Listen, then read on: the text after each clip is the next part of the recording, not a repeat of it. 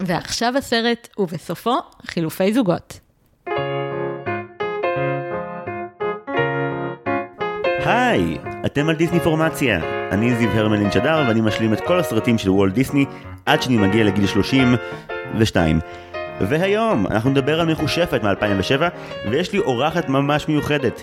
היא, שימו לב לזה, מרצה וחוקרת של קולנוע מוזיקלי ושל אנימציה באוניברסיטת תל אביב ובבצלאל. תגידו שלום לתומר נחושתן, היי! שלום זיו! על מקראת הנוהל, יש לנו שאלון מהיר שנועד לבחון מי האורח שהגיע לכאן ומה יחסיו עם דיסני. את מוכנה לזה? כן. אוקיי, אז תומר, השאלון המהיר, שאלה ראשונה. טופ 3 שלך של סרטי דיסני. אוקיי, נראה לי חתולים בצמרת היה לי הכי קל לענות. מרי פופינס, הבת שלי רואה את זה עכשיו בלופים, ואני נהנית כל פעם, זאת אומרת, זה לא נהיה מעצבן. את לא צריכה להסתתר מאחורי הבת שלך, זה בסדר, תודה, מותר להודות. חלק מהסרטים, יש סרטים שבפעם החמישית, וואלה, מיציתי, ואת ג'יימס והאפרסק אני נורא אוהבת. איזה בחירה מגניבה. כן, זה...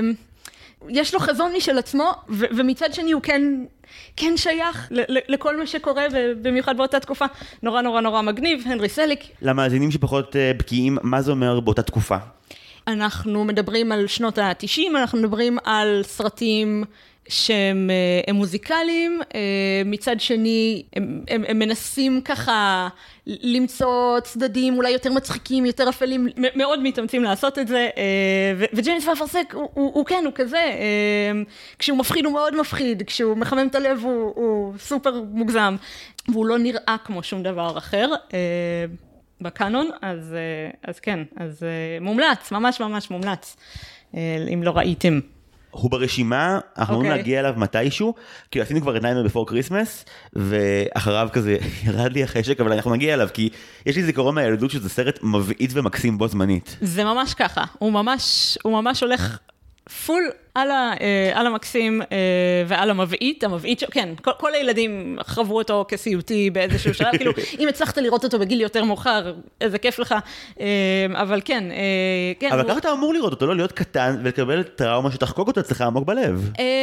זה נכון, ובמובן הזה יש, זה ההתגלגלות הכמעט מובהקת של רועל דל, כשמאבדים אותו, זאת אומרת, בן אדם שכתב מתוך השנאה היוקדת של העולם, שהוא חש, לא, אני קראתי המון, בתור ילדה קראתי את הביוגרפיה של רועל דל, הוא סבל מכאבים איומים, כאילו באמת, כן, הוא היה טייס במלחמת העולם השנייה, והנזק נשאר איתו לנצח, וחוץ מזה הוא היה בריטי נרגן, אומרים שגם גזען מיזוגן ועוד דברים, אני לא אופתע, אבל... כל זה קיים במטילדה, זה לא מפתיע. זה כבר המחשפות נורא מיזוגן, כאילו כן, אבל התחושה של האימה, אז הם שימרו את זה, ומצד שני הם הכניסו את זה, כן, לפורמט הזה של, הנה סרט דיסני, ויש כאילו על למצוא חברים, ולמצוא את עצמך, ומזל שפתאום מתהפך עליך, כאילו זה אגדה לכל דבר, אז כן, הצליחו לחבר שם בין שני הדברים האלה שלא אמורים ללכת טוב ביחד, הם היו אמורים או לטייח מאוד את המקור, או זאת אומרת, או שיצא לה מין משהו כמו הטוסטר הקטן, שהוא באמת יותר בלהות מסרט, אבל לא, זה יצא, ואני אומרת, אני חושבת שבמובן הזה הנרי סליק, אני אוהבת לשגע סטודנטים עם השאלה הזאת, למה לא נותנים להנרי סליק קרדיט של במאי אוטריסטי, כי תמיד הוא דבוק לגיימן, לברטון, למישהו שתמיד נמצא במיוחד במיליה שאיתו עובד, תמיד יהיה סטאר יותר גדול. אז ג'יימס והאפרסק, לא לגמרי ככה, למרות שהנה כבר חיברתי אותו לרועל דל, אז אכלתי אותה. אבל כן, אבל אני חושבת שכסרט דיסני דווקא, הוא מגניב. זה מעניין במיוחד אגב להביא אותו בהשוואה לסרט שנדברים עליו היום, שאם כאילו דיברת על סרט שלא מרחם על הצופה, ואנחנו מדברים על סרט שהוא ממש קצת כן. אבל נגיע לזה תכף. טוב, תשובה מצוינת. שאלה שנייה, שיר של דיסני שיותר אנשים צריכים לזמזם לדעתך במקלחת. וואו, היה לי הכי קשה עם זה, כי אני, לפני שאני סופה בסרטי דיסני, אני מאזינה של סרטי דיסני, בתור ילדה כזה גדלתי בארצות הברית, והיה לנו חנות ליד, אפשר היה לבוא עם דמי כיס לקנות דיסקים של שירי דיסני, ויש המון דברים שהכרתי את השיר שלהם בעל פה, הרבה לפני שפתאום ראיתי את הסרט, מאוד מפתיע פתאום לגלות, אבל אני חושבת שצריך להחזיר קצת, במיוחד בהקשר של הסרט שאנחנו מדברים עליו היום, חושבת, אז חשבתי המון על Age of Not Believing מ-Bed Knobs and Broomsticks, איך קוראים לזה בעברית? המיטה המעופפת. כן, זה נשמע טוב מדי, אמרתי כזה לא, בטוח המיטה המעופפת זה משהו אחר. כן, אז שם שישר על הילד המתבגר, וזה שוב, זה גם כאילו, אנג'לה לנסברי, פרפורמרית על, ופתאום כאילו לשיר אל המקום הזה של הציניות, שנמאס לך. אני לא יודעת אם אתה מכיר את... באת היום רק עם סרטים שעוד לא עשינו עליהם פרק. הבנתי. וואי. אז אני... לא, אבל זה מעולה, כי גם ג'יימס וגם המיטה המעופפת, זה עשה מלא תעבון מעד עכשיו בשבילי. וואי, זה סרטים שהם... המיטה המעופפת, כן, יש לו כאילו עליות וירידות, הוא סרט כאילו מופרע, יהיה לך בטוח ממש כיף להקליט אותו. נכון, כאילו, הכנסת נאצים לסרט. זה אף פעם לא יכול, כאילו, לסרט דיסני. אבל באמת שזה שיר על השלב שבו נמאס לך מהעולם, ואתה לומד לגלות את הקסם, והיא מסיימת את זה שאתה מגלה את הקסם בעצמך, נורא נורא נורא כיף, אז אני רוצה שזה יחזור. זהו. אוקיי, בסדר גמור. שאלה שלישית, סרט של דיסני שהוא underrated בעינייך, וזה אחרי שאמרת ג'יימס והפרסק הענק. זה נכון, זהו. אני חושבת שזה יהיה חלק מהתשובה. אני חושבת שבאופן כללי, גם הסרטים המשולבים, כמו הסרט שאנחנו דנים בו היום, אבל שהם גם אנימציה, סרטים כמו פיטס דרגן, שתורגם לחברי דרקון אליוט. כן, אוקיי, זה הגיוני דווקא. רגע, אני צריך להגיד את זה, כי כזה כל מי שראה את חברי דרקון אליוט, כנראה לא זוכר שזה פיטס דרגן. כן, לא, זה טוב, כן, אני כזה, איך קוראים לדרקון? לא, אבל... אז כל מיני כאלה, אני חושבת שיש בהם דברים מיוחדים, והייתה לי תשובה מתחכמת נורא, שזה Black is King של ביונסה, שיצא בעצם כליווי של מלך האריות ב-2019. אולי. אני חוקרת אותו, הוא מעסיק את החיים שלי באמת יום-יום, אבל הוא גם סרט מאוד מוזר ומאוד מיוחד. לא, כאילו, מפתיע שהוא יצא, ובימינו לא מפתיע בכלל. הוא רק מפתיע בלונגרן, אם אנחנו מסתכלים על דיסני מפרספקטיבה ארוכה, אז פתאום אתה כזה, מה זה? הוא סרט של עכשיו, וגם אני אומרת את זה, תמיד אין קורלציה בין האנשים שראו את הסרט הזה, ואנשים שראו עכשיו את הכל בכל מקום בבת אחת, אבל הוא מרפרנס, זאת אומרת, הסרט שהם רפרנסו אותו, בכוונה גם, במובהק. וואלה. כן, כן, כן. יש ממש, הם העתיקו סטים ותחפושות, וכאילו, אז זאת אומרת, וזה לא סתם, כאילו, כי הם... יש משהו בבלק איז קינג שהוא מבטא את רוח התקופה, הוא מציג איזושהי אסתטיקה עכשווית, הוא הקליפ שהפך באמת לסרט פיצ'ר. אז זה תמיד מטריף אותי. טוב, אני אוסיף את הרשימה אחרי טרזן ומולן, אם כך, אין שום בעיה. זהו, סרטים שהם דיסני פלוס, אבל כאילו, הם לא אנימציה של דיסני, או כאילו, אז אני לא יודעת איפה זה ברשימה, כאילו. אגב, הרבה אנשים מאזינים לנו עכשיו, הם מאזינים לנו אי שם בנובמבר, כשהסרט המשך יוצא. אנחנו גם תזכורת למה קורה במחושפת אחד עבור כל מי שצופה במחושפת 2 בדיסני פלוס. זה לא יצא למשהו שהוא לא דיסני פלוס. הוא יוצא אך ורק לסטרימינג, לא לקולנוע בכלל. נכון שזה מוזר? זה לא רק מוזר, זה מכעיס. קשה לי כל כך. אלא אם הוא מחורבן, ואז זה יהיה מובן. נכון, אבל אני חושבת שיש משהו שכאילו מכעיס אותי עדיין. אני עוד לא התרגלתי, זה עוד לא המובן מאליו שלי, המעבר בכלל של כל סרטי דיסני לפלטפורמה. ושיש סרטי דיסני שמעכשיו יהיו... רק בפלטפורמה ולא הגיעו לקולנוע אף פעם.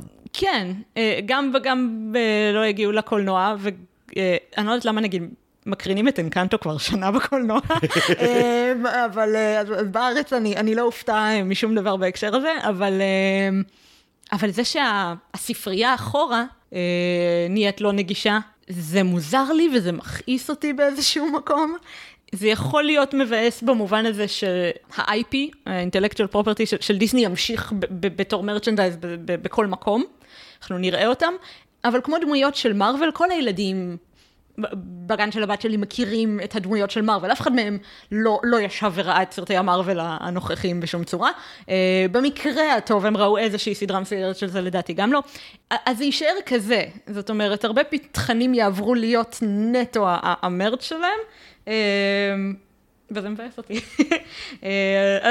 בסוף נתרגל ואני אשכח למה כעסתי, עכשיו זה עוד נורא מכעיס אותי. מאז שהגעת אני רק מכעיס אותך, אנחנו נעבור הלאה לשאלה הרביעית. האומנם? אני זוהמת. אני חש את זה. שאלה רביעית. כן. דמות אחת של דיסני שהיה מוטב, אילו היו מוחקים מההיסטוריה לצמיתות. היה לי קשה לחשוב על זה. אני חושבת שהאינדיאנים בפיטר פן, כי אני אוהבת את פיטר פן, זה סרט מטריף, ואני, כאילו, יש לי את הקושי, אני לא יכולה לדחוף את זה ולהגיד, כאילו, לבד של, הנה, תראי סרט נהדר, כאילו, יש פה תכנים שהם קשים, כאילו, קשה עכשיו להסביר את זה, להמשיך להנחיל את הדימויים האלה, ושאלה קשה, והם תקועים אינרנטית, אי אפשר לעשות קאט. יש לי שאלת סוגריים בהקשר הזה, ביחס לכך לרקע העצום שאת באה איתו. את גם חובבת בטירוף וגם הרצאה לקולנוע מוזיקלי ולאנימציה. האם כשהשיר ממש ממש טוב, זה מחליק את הייצוג בגרון יותר טוב? או שזה לא משנה? וואו, זו שאלה ממש טובה. אני בטוחה שכשהשיר ממש רע, נגיד, הראנר אפים בדמויות שהייתי רוצה להיפטר מהם, זה החתולים הסיאמיים. זווה. כן, אבל השיר נוראי. אז אפשר, אבל אתה יכול לסמן בדיוק באיזה חלק בסרט זה מתחיל ובאיזה זה נגמר, ואתה לא צריך לראות אותם יותר, ודי. זה הפסט פורד הכי פשוט. את האינדיאנים בפיטר פן הם בתוך ה... כאילו הם תפורים לתוך הבד של הדבר הזה, זה יתפרק בלעדיהם, חלק גדול מזה נהיה חסר משמעות בלעדיהם. ומוזיקלית לחשוב שילדיי לא ישמעו, נלך עם מנהיגנו כי הוא מנהיגנו, אני רוצה שישמעו אותו, השיר נפלא. כן, קשה לנו לוותר, קשה לוותר על הדבר הזה, זה לא כזה, יאללה, שירת הדרום, אוקיי, זה יהפוך להיות פיסת כזה, נכון, סטודנטים לקולנוע כזה, יודעים על קיומו של הדבר הזה, כאן זה... אי אפשר, אי אפשר. אז אני חושבת שמאוד מאוד קשה לי, כאילו הייתי רוצה לעשות reverse engineering, ושפשוט כאילו היו מתכננים את כל הדבר הזה אחרת. דווקא לנו כתושבי ישראל, שנה שעברה היה קייס סטאדי מעניין לזה, כי לשחרר את שולי יצא, ושאלה מיכאל שבילי, חברי שלי שיעד מה קשור, כל הסרט בבלק פייס עושה מבטא וחיקוי תימני.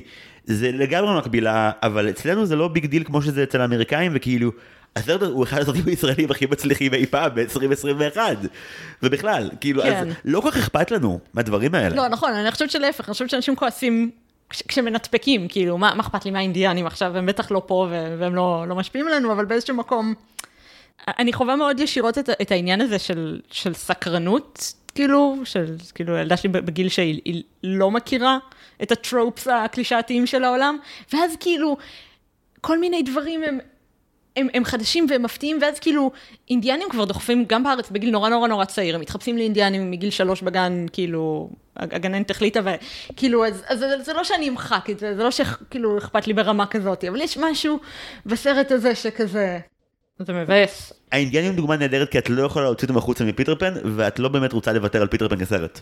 נכון, וכאילו הם בעייתיים, אבל לא מספיק בעייתיים, זה לא כאילו... כן, אני מרגיש שכרגע צריך להסביר לי מאוד יפה את הסכסוך הישראלי-פלסטיני ברמת המורכבות שהגענו אליה בשיחה, כל הכבוד.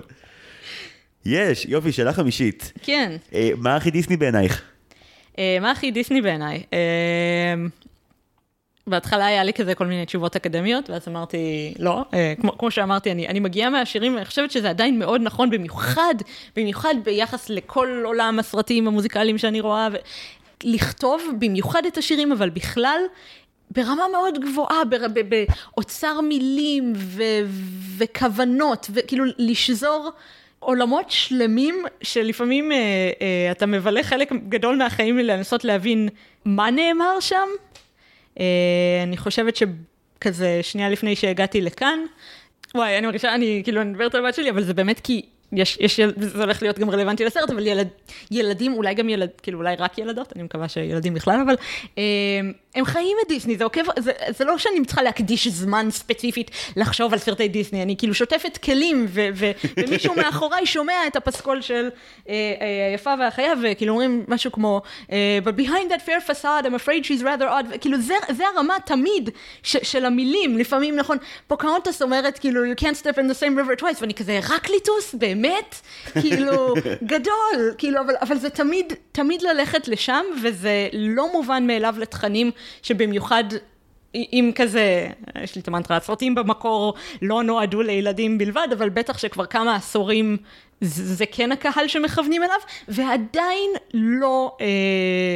לא מורידים את הרמה, לפחות לא הלקסיקלית, אפילו קיבלנו את מואנה, ואין קנטו של...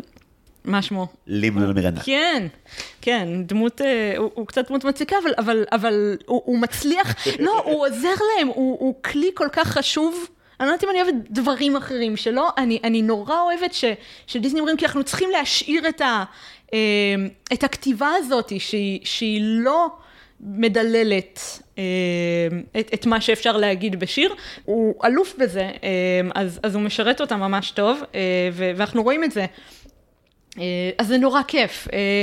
יש חריגות ממש, ממש, ממש, ממש בודדות מהרמה הזאת. אז זה דיסני בעיניי, זאת אומרת, שום דבר אחר. להפך, מיוזיקלס במשך עשורים שלמים הולכים על המילים הכי פשוטות, על זאת אומרת, כתיבה באמת שהיא כזה דחקיונרית, או שהיא קליטה בצורה בלתי רגילה. דברים כאלה, זה קונסיסטנטיות מדהימה, ואני שרופה על זה, אני מודה. פועלים לך לכל האזורים בגוף במקביל. כן, כן, כן, לא, אתה רודף אחרי זה בהאזנה ראשונה תמיד, ולפעמים גם עוד הרבה אחרי זה. אוי, השיר על המשפחה באנקנטו שמציגים אותם, היה דוגמה מושלמת לזה. זה רותי ילד רות, נסה להשיג את מה שהסרט עובד להגיד לך עכשיו. וזה מושלם, כי באמת, כאילו, גורם לך להזיז את הגוף בזמן שהמוח שלו מפסיק לרוץ. טוב, טוב שבאת. יש, כן. אף אחד אחר לא בא עם אף אחד עוד אלה לפה במשך. היו דברים ששמעתי שכן, כן ניתחתם כאילו קטעים מתוך השירים, זאת אומרת, זה לא... כי חצי מי שמגיע לפה זה אנשים שמגיעים מספוקן וורד, וזה כל מה שמעניין אותם, ברור. ברור, זה... רק למצוא את הבדיחה הכי חכמה בשיר ולהגיד אותה ראשון בדיאלוג, זה הניצחון הפנימי כאן בפודקאסט. הבנתי. אוקיי, תשובה מעולה ממש, וגם כזה עוד לא היה לנו, אז כל הכבוד. אוקיי. שאלה האחרונה, והחשובה מכולם אולי, טראומת ילדות שדיסני חקקו בך לנצח. וואי, הכי לנצח. אוקיי, פתיחת סיפור. אני לא יודעת אם, אפרופו, אם כן היה או לא היה, הזכירו פה בעבר את הסרט הקצר של המוח, Mickey's Runaway Brain. אני חושב שאף פעם לא. יש! אוקיי, כיף לי. אז ככה, בשנות ה-90, עשו סרט קצר, חזרו לרעיון הזה של נעשה סרט קצר שמגיע לפני הסרט, פיקסר הביאו את הדבר הזה לגדולה שוב אחר כך, אבל אז הם עושים את הדבר הזה, אבל הם חושבים אומנותי, הם לא חושבים מסחרי עדיין לגמרי, הם אומרים אוקיי מיקי מאוס, והם מחליטים לעשות מחווה לקלאסיקות האימה, כאילו היצ'קוק כזה, אוקיי? והם עושים סרט קצר, על מיקי מאוס שנופל ליטרלי לתוך מזימה שבו מחליפים לו עם מין פרנקנשטיין כזה את המוח, מין מפלצת כזאת. הוא צריך כסף בשביל לקחת את מיני לחופשה, הוא רוצה את המוח שלו בחזרה. זה סרט אימה, קצר. זה מקבל פרסים, זה כאילו, זה פנטסטי ביצירתיות שלו. והריצו את זה, בגלל זה תהיתי, אולי זה הזכר כבר, בארץ... וכאן זה מתחיל להיות מצחיק, בארץ הריצו את זה בפתיחה של הסרט גופי. לא! בקולנוע. לא! זה ההפך ממה שהם רוצים. כן. כאילו יש בגופי את ביגפוט, אנחנו לא בדיוק מקור לאימה. כן, אז כן, לא, גופי גם יש לו את הרגעים, אבל זה פותח את גופי בקולנוע, ואז הייתי עוד בארץ, וראיתי את זה. עכשיו אני לא יודעת מי לקח אותי לקולנוע, אז אני לא צריכה לזכור את זה.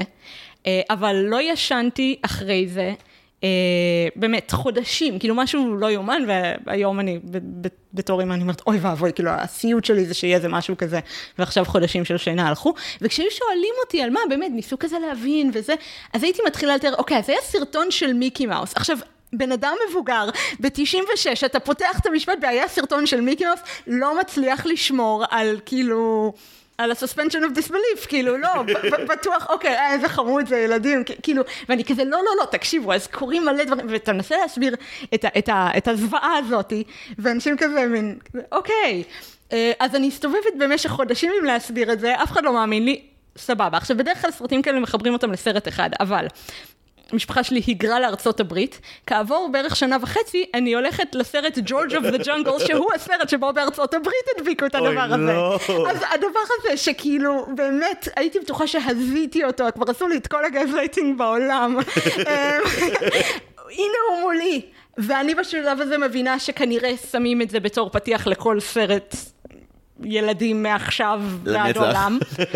אני חוזרת, ההורים שלי בטח לא שמחים לשמוע שהדבר הזה שוב קרה עם הסי. עכשיו אני גם יותר גדולה כאילו בעוד קצת, זה כאילו, שוב הסרטון הזה של מיקי מאוס, כאילו שוב הילדה הוזה. אוי לא. כן, זה מופרך לגמרי. ואני מחליטה שזהו, אני לא מסתכנת, אף אחד לא מאמין לי, זה מופיע עוד פעם. זה כאילו, סיכוי לראות את זה פעמיים בקולנוע, או כאילו אחרי זה כשראיתי את הסטטיסטיקה של כאילו, חיברו את זה לכאן ולכאן ספציפית, ובמקרה הייתי בישראל בשנה הזאת, ובארצות הברית בשנה הזאת, זה מופרך לגמרי. ואני מחליטה שאני לא מסתכנת יותר, אני לא מוכנה לאבד עוד שנים של שינה, ואני לא הולכת יותר לקולנוע בין 98 ל-2001, אני לא נכנסת לבית קולנוע. מה פתאום? 3 שנים? כן, יש שבירה אחת לסרט מדהים אחד מלחץ חברתי, ודווקא זה היה פלזנטוויל, ואמרתי, אוי, זה סרט לא לילדים, הם בטח לא יראו את זה. והם לא יראו אותה. הם לא יראו אותה, ברור. כי הם לא יראו אותה שוב אחרי ג'וש אוף ג'אנגל, כנראה. כן, לא, הדבר הזה לא חזר. אז כן, ואז ב-2001 אני כבר מתבגרת, ואני אומרת לעצמי, טוב, בטח כבר לא זה, ומתישהו בתואר הראשון, השתממתי בזה שיעור וזה, פתחתי כאילו ויקיפדיה, ופתאום נתקלתי בדבר הזה, ואמרתי, יואו, זה, ואני הולכת ואני קוראת על זה, ואני אומרת, יש פה סרט שעשו פה מחווה לגדולי האימה, של הוליווד הקלאסית, ופתאום, אני לא תוכל להסביר לך, ברגע אחד אתה מרגיש כאילו, אתה הרבה פחות מטומטם משהנחת כל החיים שלך. כל הזמן אתה בטוח שאתה דמיינת את הדבר הזה, או שאתה עשית ממנו דבר, ואתה אומר, לא, יש פה ניסיון מדהים, לא להתעלל בילדים, אלא כאילו יוצרים בנפרד, עשו את הניסוי הקולנועי המרתק הזה, ובמקרה נפלתי בזמן ובמקום הלא נכון של זה. פעמיים. פעמיים, כן, זה היה. וכן, וגם כאילו היום אנחנו יכולים להאמין על מיקי מאוס כל דבר, אבל אני חושבת שזה היה עוד כזה יחסית מופרך. נכון, בדיוק היה לי שיחה עם חברים על זה שאומרים היום, I feel seen, כאילו, פתאום כאילו הרגשתי את הוולידציה של כאילו, לא, להפך, אני הבן אדם היחידי בעולם שהבין מה עשו בסרט הזה. קיצר, כן, וכן. זה אחת הטראומות הכי טובות שנאמרו פה לדעתי, ומה שממש אהבתי, זה שכאילו הספק לספר לנו גם את סרט האימה, וגם את הספינוף שלו. כאילו, הגיבורה עוברת לעיר אחרת, מנסה להתנתק מהטראומה של סמרה, או של מה שזה לא יהיה, ואז זה שוב רודף אותה גם בעיר שלה, זה סיפור מושלם. וואי, זה, כן, וזה גם סיפור שמעניין על איך אנחנו תופסים את חלק מהתוצרים של דיסני. וגם למדתי לחיות בשלום עם הטראומה שלך, פלוס היא סיפקה לך סיפור מצוין לספר לחבר'ה. סיפור מדהים, כן. מדי פעם מישהו מגלה על זה, ואני רואה כזה פוסט בפייסבוק כזה, הסרט של דיסני שלא מגלים לכם עליו, ודברים כאלה. זה נכון שהוא חסום, או כאילו הוא מנותק מדיסני ביוטיוב, אני מאוד שמחה על כך, כי ילדים אוהבים ללחוץ הלאה קישורים, אז כן, כאילו מישהו הבין, זה לא צריך להיות ביחד עם אלה, אבל בטח שזה כזה, זה מתחיל עוד חמוד, כאילו לוקח זמן עד שהם נכנסים לקשה. אבל כאילו סרטי פנטזיה ממשיכים להסתובב להם בחופשי בדיסני פלוס, כן? זה לא... אי אפשר להגיד כזה... זה לא כמו לילה על הר קרח כזה של טוב, כולם חווים את זה ככה, אבל זה לא, כאילו כאן היה ניסיון אמנותי לעשות דבר מאוד מסוים. להפחיד ילד.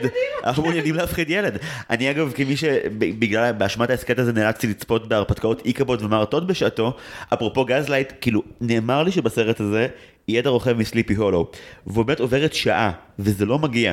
ואמרתי לי סיגל, טוב, ואולי סתם זה משהו לפוסטר, ואז באמת מגיעות 6 דקות של זה, אחרי שעה, 6 דקות הכי מפחידות שראיתי באנימציה בחיים שלי, רוצחים מישהו, והסרט נגמר. וכאילו, הבאתנו אחד על השנייה בפרצוף של...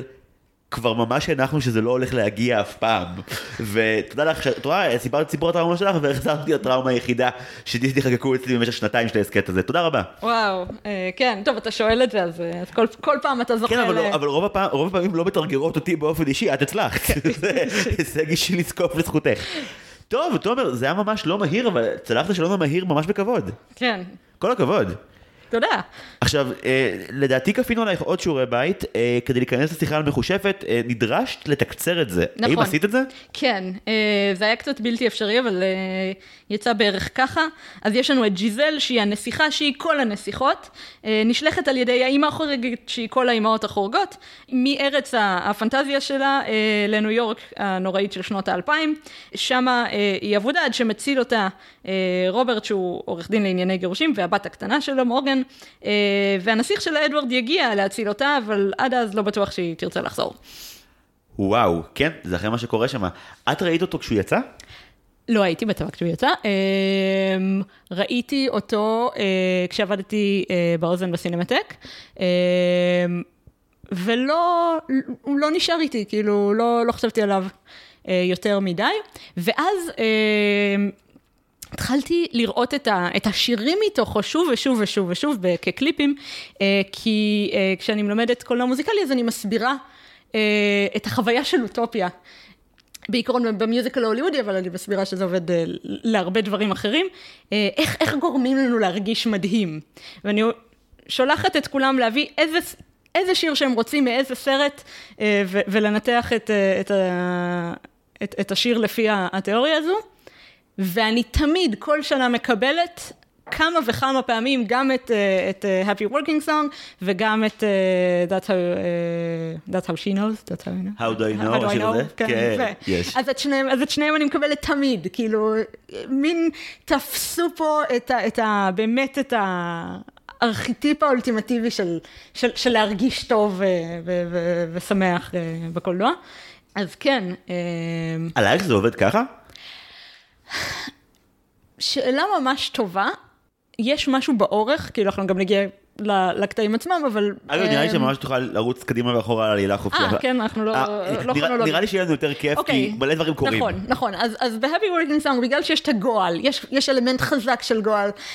אני משנים למדתי לאהוב ממש כשעושים דברים מגעילים בתלת מימד. למי שלא זוכר, זה הסיקוונס שבו מלא מקקים ועכברים וציפורים נקים את הדירה.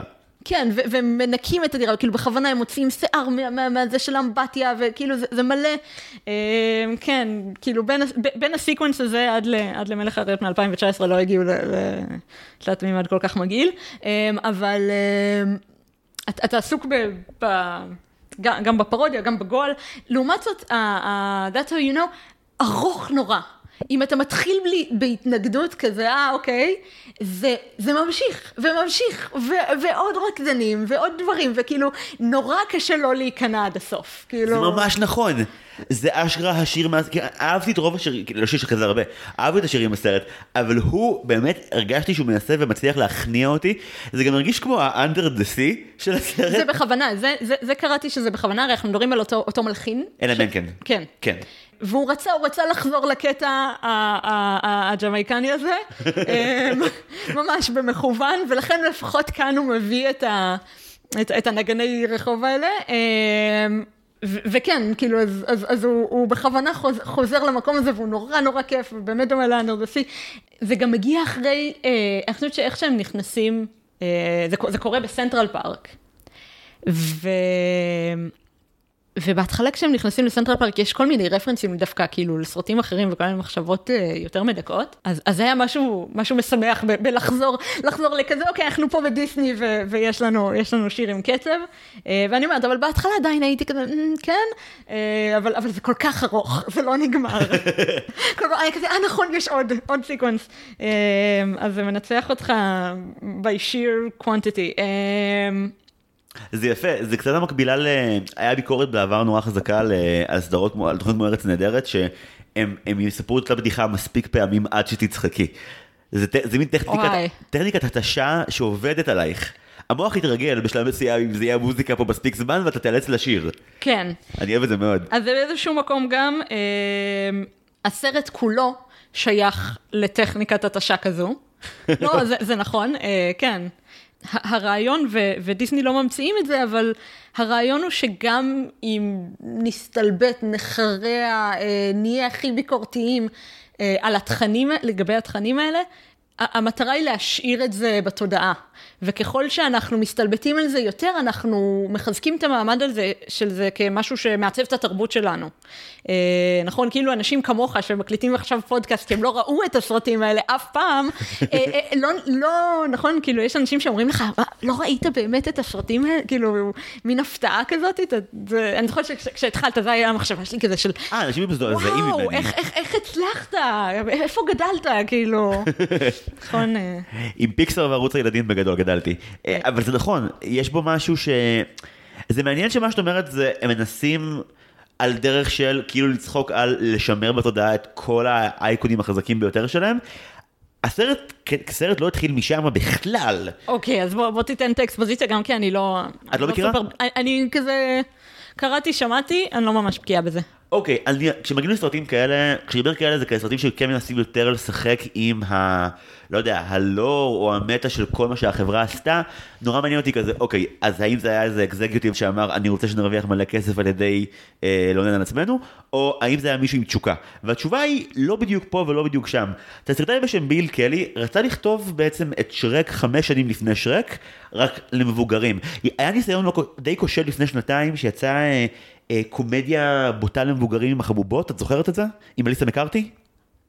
כן. היא נכשלה מאוד, נראה לי שאני אחד היחידים שראו אותה, ועברתי למה זה נכשל, כי ביל קלי תכנן לי לחושפת משהו דומה, הוא היה אמור להיות R-rated, כשג'יזל מגיעה לראשונה לניו יורק, היו אמורים לחשוב שהיא חשפנית, וכזה לעשות לה כזה מאמי, ולקחת אותה לעבוד באיזשהו מקום, ומישהו... זה מראש יועד להיות לא של דיסני, אלא של החברה של המבוגרים, של טאצ'סטון, ועד מישהו אמר, לא, גם בשבילנו, כאילו, זו עדיין אותה חברה, אנחנו לא יכולים לעשות את זה, אז הביאו 20 פעם את הסרטאים משכתב את זה, מלא במאים עברו בדרך ואפו משם, הרבה במאים מיוזיקל, אז גם רוב מרשל וגם אדם שנקמן. נכון, שהיו עסוקים שניהם, וכאילו, הם בחרו... פרויקטים שהצליחו באותם שנים. הם בחרו חכם לא לעשות את זה, כאילו, נראה לי שאצל רוב מרשל זה שיקגו באותו זמן, נכון? כן, ממש, כאילו, הם פונים אליו, הוא בוחר לעשות במקום זה את שיקגו. גוד שויס. כן, ושנקמן זה מעניין כי... הוא עושה את הרספרי במקום זה. עושה את הרספרי, נכון. הרספרי מופיע, הברודווי מופיע בחלק מהפריימים של טיימס. נכון. כזה, זה הזכיר לי. הרספרי ווויקד, ממש משחקים איתך כל הזמן עם מה מופיע ברקע. כן, כן, כן. טקסטים זה הצד החזק פה. אז כן, אוקיי, אז כולם לא רוצים לעשות את הדבר הזה. כן, ולמעשה, אני חושב, זה לא כתוב בשום מקום, זה ממש תיאוריה פראית. יש סיבה שזה כמה פעמים הפרויקט הזה מורם ונופל, אבל באורך פלא, אחרי ששרק יצא, מישהו הרים את הסרט הזה עד שהוא קרה. אני מרגיש שכאילו, האמת שזה לא רעיון שלי. דנה גרין, חברת העסקת, חברה גם אקדמית, אמרה לי על זה שאם מסתכלים על זה יפה, אז כאילו... שרק עשה על מה שמחושפת בפיץ' אמור לעשות. שרק יורד על הדברים האלה. אבל שרק מגיע לזה מתוך בוז, כעס ותינה. מחושפת מנסה לעשות אותו טייק, אבל עם המון המון המון אהבה ומסורת. וזה אתגר כמעט בלתי אפשרי, ואני חושב שלמרות שיש לי אישו איתו, הוא כן סולח את זה.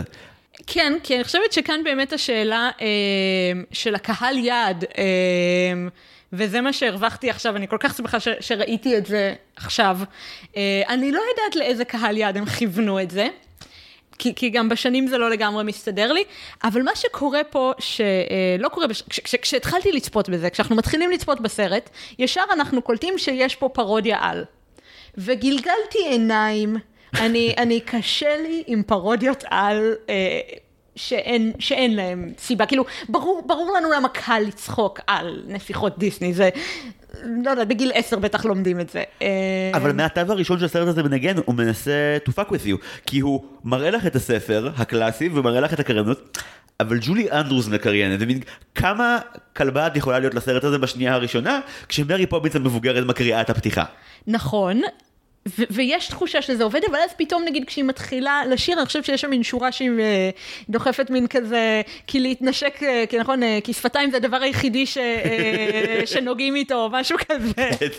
ואז אמרתי, אוי לא, וזה כאילו, זה הוויז'ן שאתה מתאר בתור הסרט המקורי.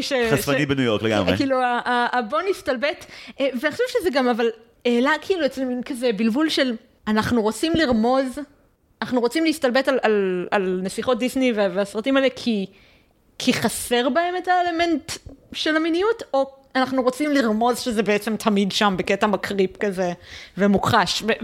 לא יודעת, אמרתי, אוקיי, כאילו, אבל אני לא בת 13, כאילו, לא צריך לגלות לי שיש סאבטקסט, וכאילו, שהדברים האלה הם יכולים להיות בעייתיים.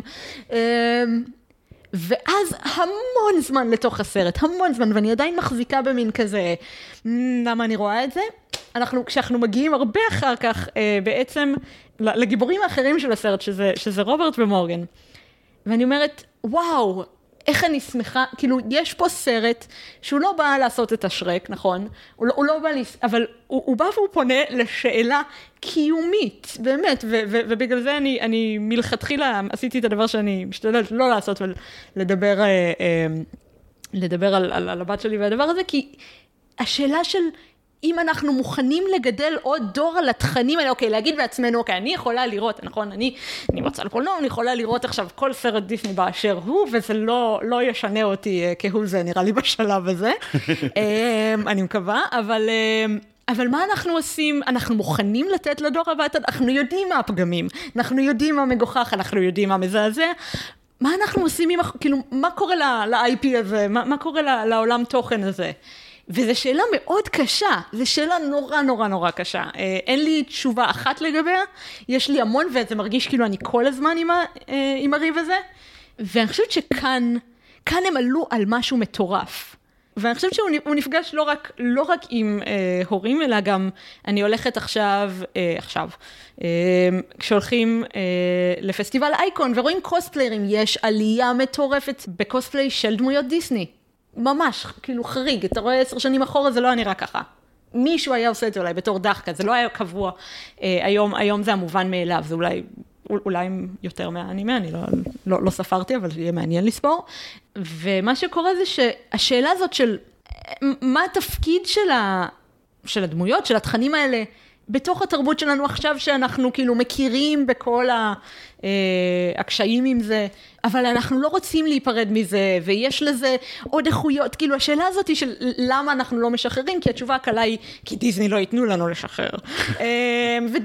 ודיסני פלוס, אפרופו קודם כעסתי, דיסני פלוס הם מציבים את השאלה, הם כאילו מכריחים אותנו להחליט מדי. אם קודם זה עבר טוב באמביוולנטי, אני בסדר עם זה, השאלה כאילו, האם אני אקטיבית אשקיע את כספי בלצרוך את התכנים האלה? נכון, ועכשיו הם עושים את המאמץ כבר הרבה שנים ליצור תכנים קצת אחרים, כשמחושפת יוצא, עוד אין לנו את אנה ואת אלזה, ואין לנו, כאילו, זה מגיע בדיוק לפני שדיסני מחליטים שהם תופסים איזה תפנית לגבי העניין הזה, והסרט הזה הוא קצת רפלקסיה של כזה, למה אנחנו חייבים? לעשות איזשהו שינוי, זאת אומרת, אנחנו מכורים לזה, אנחנו רוצים להישאר בתודה, אנחנו נסתלבט על זה, אבל זה לא יכול להמשיך ככה. יש לסרט הזה, זה גם נכון, הוא נגמר בזה, אנחנו לא יכולים להמשיך ככה. זו נקודה ממש חשובה, כי אני לא בטוח שזה בכוונה יוצא להם, אבל הסרט הזה כן יוצא ממש בשנת שמיטה של דיסני, כאילו, הם הודיעו לפני 2 שהם מפסיקים עם אנימציה דוממד, אחרי שמרד אחריות נכשל, הם מחפשים את הזמן מחדש, פיקסאר זה כזה הדבר העיקרי להיאחז בו, הם בטח באותו זמן בהפקה של השיחה והצפרדע, שהוא עדיין מאוד ישן במובן הזה. וגם כשהוא יצא, לא, הם עוד לפני, הם כזה עוד לא קיבלו החלטה אפילו שהם עושים אותו, השיחה והצפרדע זה כזה, טוב, המחושפת היה בסדר, אולי אפשר לעשות אנימציה עוד פעם. וואלה, אוקיי. הם כזה, הוא יצא כזה 2009, אם אני לא טועה. אבל כן, הם בדיוק כזה, בדיוק בשאלה של מי אנחנו אומרים להיות, הם מוצאים כבר את הסרטי האנימציה בתלת ממד שלהם, שזה כזה בולט והרובינזונים, וזה חצי הולך, כאילו, הם בתקופה מאוד מבלבלת. ומחושפת, מין מעשה באמת, כמו שאת אומרת, להתרפק, אבל גם לבקר, אבל גם לא לבקר את הסרטים הישנים, והאופן שבו הוא עושה את זה הוא גם הרבה פחות בביקורת חריפה כמו ששרק עושה, והרבה יותר בקריצות העדינות, ולדעתי יש סיבה ממש טובה שאמרת, איפשהו ברגע שבו רוברט ומורגן הופיעו, הסרט משתנה. כי הסרט הוא חצי פרודיה עד שהוא מגיע לדמויות האנושיות שלו. וכשרוברט ומורגן צצים, פתאום יש לך המון המון המון המון המון לב, שהוא לא לב ציני והוא גם... אפשר לומר ביקורת על כל מניפולציה אפשרית, אבל א' זה עובד. מורגן היא דיוק מושלם. מורגן היא ילדה שמלוהגת שהיא אנטיתזה לאיך נסיכת דיסני נראית. היא ילדה ממש רגילה. בנרכאות קולנועיות, וזה עובד ליופי, כי את אוהבת אותה, וגם ברגע שהיא מושקעת בג'יזל, משהו בך כצופה קצת יותר מושקע בג'יזל גם. נכון, אני גם אוהבת את זה שבצפייה, עכשיו זה כבר שלישית רביעית, קלטתי שהיא לא קונה, גם היא לא קונה אותה ישר, כאילו זה לא כזה, נחתה נסיכה מדהים, היא מבועטת די בהתחלה, יש הרבה, הסרט אומר הרבה דברים עליה ש... לא נכונים, שאני אף פעם לא מבינה אם זה מכוון או לא, נגיד, אבא שלה אומר עליה שהיא ביישנית מאז שאמא שלה עזבה, אז היא נורא ביישנית, איך קשה להתחבר עם אנשים. לילדה הזאת אין שום בעיה להתחבר עם זרים מוחלטים, עכשיו, יכול להיות שזה לא הולך למדהים בכיתה ג' כרגע, הקטע הזה, אבל אנחנו יודעים שבלונגרן אנחנו לא דואגים לילדים שיודעים לזהות עם איזה זרים כדאי לדבר, כאילו... אבל בגלל שג'יזל היא לא נסיכה שלכאורה מישהו ראה באף סרט, אבל היא מזכירה את כל הנסיכות שכל ילדה ראתה אי פעם, אז יש פה משהו של אנקני, כי כאילו, אני לא יודעת מה הדבר הזה, אבל הוא מרגיש לי מאוד מוכר, ואני יכולה לדקשר עם זה אולי. רק שכזה יושבת ומספרת, כאילו, לוקח לה המון זמן, בהתחלה היא בהלם מוחלט, גם כולל בקטע שמסדרים את הדירה, כשהיא מוצאת את העכברים, ההחלטה של האם קורה פה, היא לא בצד של האבא של אמא ללמה יש עכברים ומקקים בבית, מצד שני היא לא כזה, וואו, הדבר הקסום הזה, אבא פספסת, כאילו, זה כאילו קורה משהו, מזעזע, אבל לאו דווקא במובן הרע, כאילו העולם נשבר, והיא צריכה להתמודד עם זה. אז כן, זה נכון שהם הדבר שמוכר את הסרט הזה. כן. כי השאלה היא באמת, אני אומרת, הם השאלה, האם אנחנו מסוגלים עדיין לאהוב את הדמויות האלה? את הדמויות שהם ג'יזל, זאת אומרת, את סינדרלה ואת שלגיה, וזאת אומרת, אם זה לא מטופש מדי בשלב הזה. הצצתי בו פעמיים לקראת הפגישה שלנו, ראיתי את הסרט פעם אחת, ואז ראיתי את חלקים עוד פעם, ושמתי לב למשהו פסיכי, ונראה שזה קשור לנקודה הזו ישירות. כל החלק של האנימציה, כאילו הפותח, עבר מעליי בפעם הראשונה, כאילו לכאורה זה הכי מפתק שאני יודע מה הפורמט, ועוד שנייה יהיה לייב אקשן, אבל נגיד בניגוד לרוג'ר רביט, שהפתיחה שלו באנימציה דוממה היא הדבר הכי טוב בעולם, ואתה לא יכול להפסיק להסתכל על זה, כאן איכשהו זה עבר לגמרי מעליי, ועד הסרט המשיך, ובלייב אקשן באמת ממש התאהבתי ברובוט ומורגן, וגם כאילו, ככל שהאמי אדם תמשיך אהבת את היותר, ואז שצפיתי בו עוד פעם, והפתיחה המצוירת חזרה, זה פתאום נורא הצחיק אותי. כל האינטראקציה עם הטרול הייתה ממש מצחיקה, ולא להסבר ללמה בפעם הראשונה לא היה אכפת לי, כי זה לא היה בדיוק פרודיה ולא בדיוק היה סרט, אבל איכשהו אחרי שראיתי את כל הסרט, אז התבשיל הזה נראה לי פתאום מאוזן.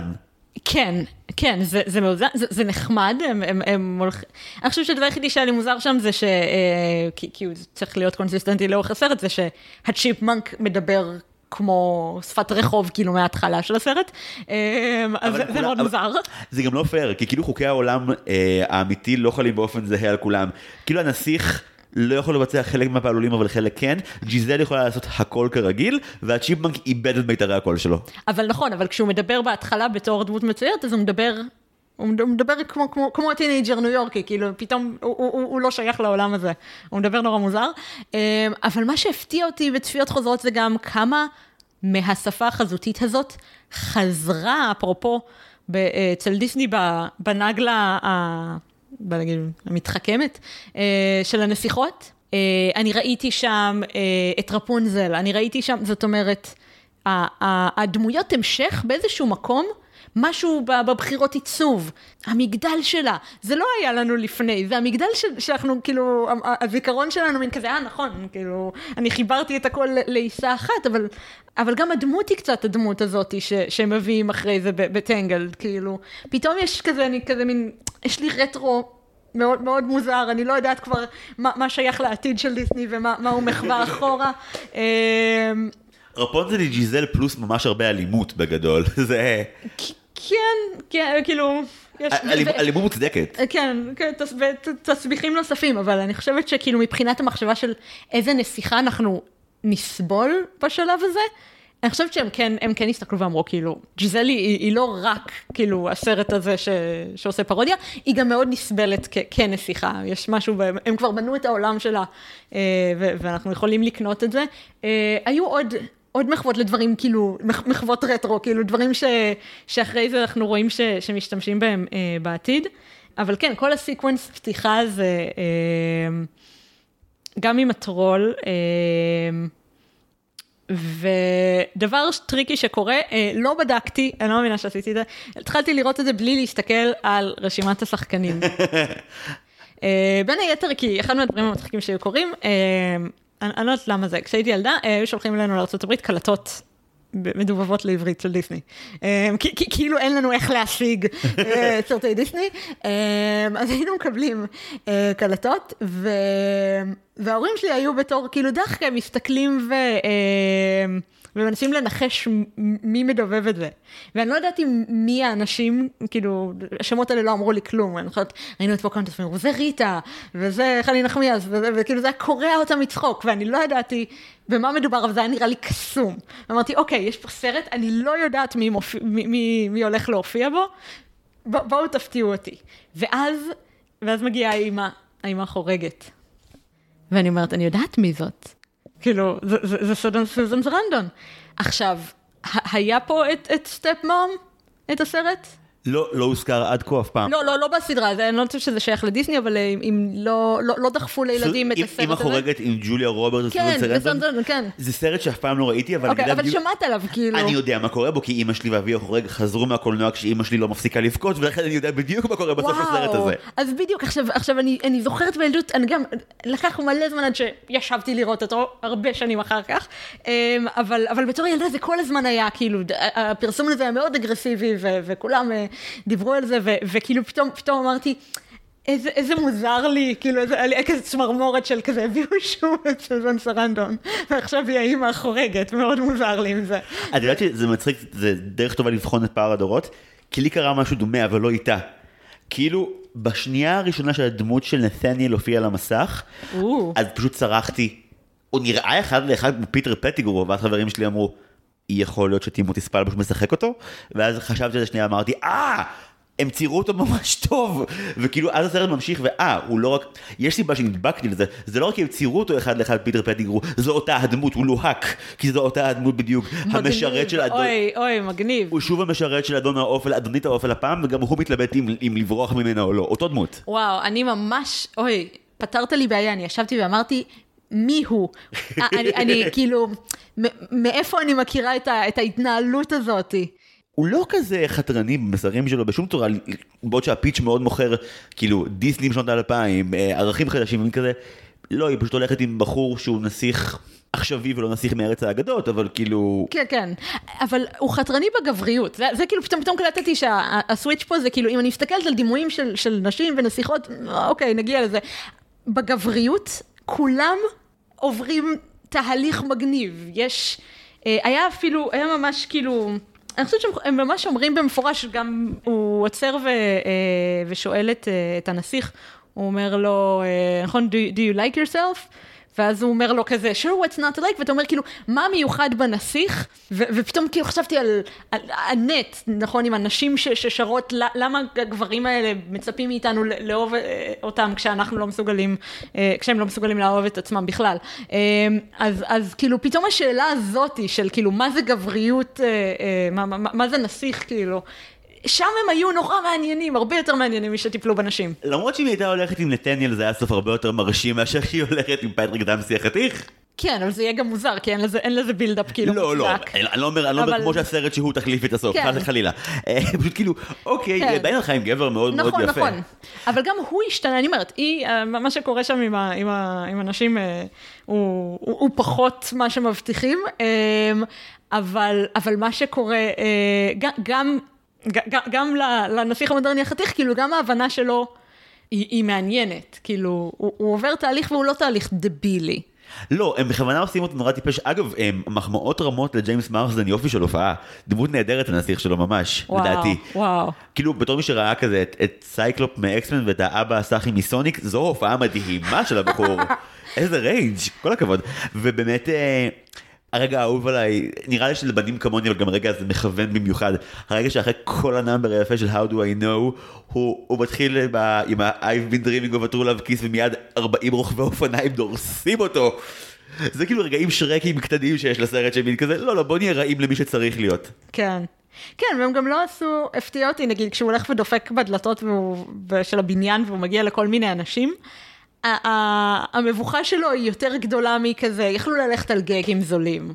כן, ממש, וגם היינו זורמים עם זה לדעתי כצופים, לא מבאסים על זה. ב-2007 בטוח, אבל זאת אומרת, ולא, הוא פשוט, זאת אומרת, אין... הוא נבוך כל פעם, כל פעם הוא מופתע מהעולם הזה, שיש לו עוד וריאציות, כאילו, זה מגניב. אגב, אמרת קודם דוגמאות רטרו, אני נדפקתי כשראיתי את זה פעם ראשונה לקראת הפרק, וכאילו בהתחלה היה לי כזה, מה יצא קודם? זהו העיבוד המחורבן של הדרדסים, מי היה הראשון? כי את שניהם פשוט שיגרו מהמצויר לפה, נכון? אבל לגמרי דיסני היו קודם, זה לזכותם. כן, כן, כן, לא, הדרדסים היה... זכור לי עוד טרי כזה יותר. מין כזה ניל פטריק הריס, תפסיק לעצור את ההשמדה של הקרקל, משהו שיקרה. בכל מקרה, אבל זה היה מעניין לראות שהרבה מהשיח סביב הסרט הזה הוא באמת כמו שעשינו עד כה כזה, מה הוא עושה ביחס שלו לדיסני. אבל אחד הדברים המעניינים שהוא עושה זה שהוא גורם לדיסני להתנגש חזיתית עם תא ג'אנר שהיה מאוד פופולרי ב-80s, שזה סרטי זר מגיע לניו יורק, כאילו די מחוץ למים זה טרופ ידוע, אבל ספציפית כל המגלה את אמריקה למיניהם, ופתאום זו נסיכה דיסני.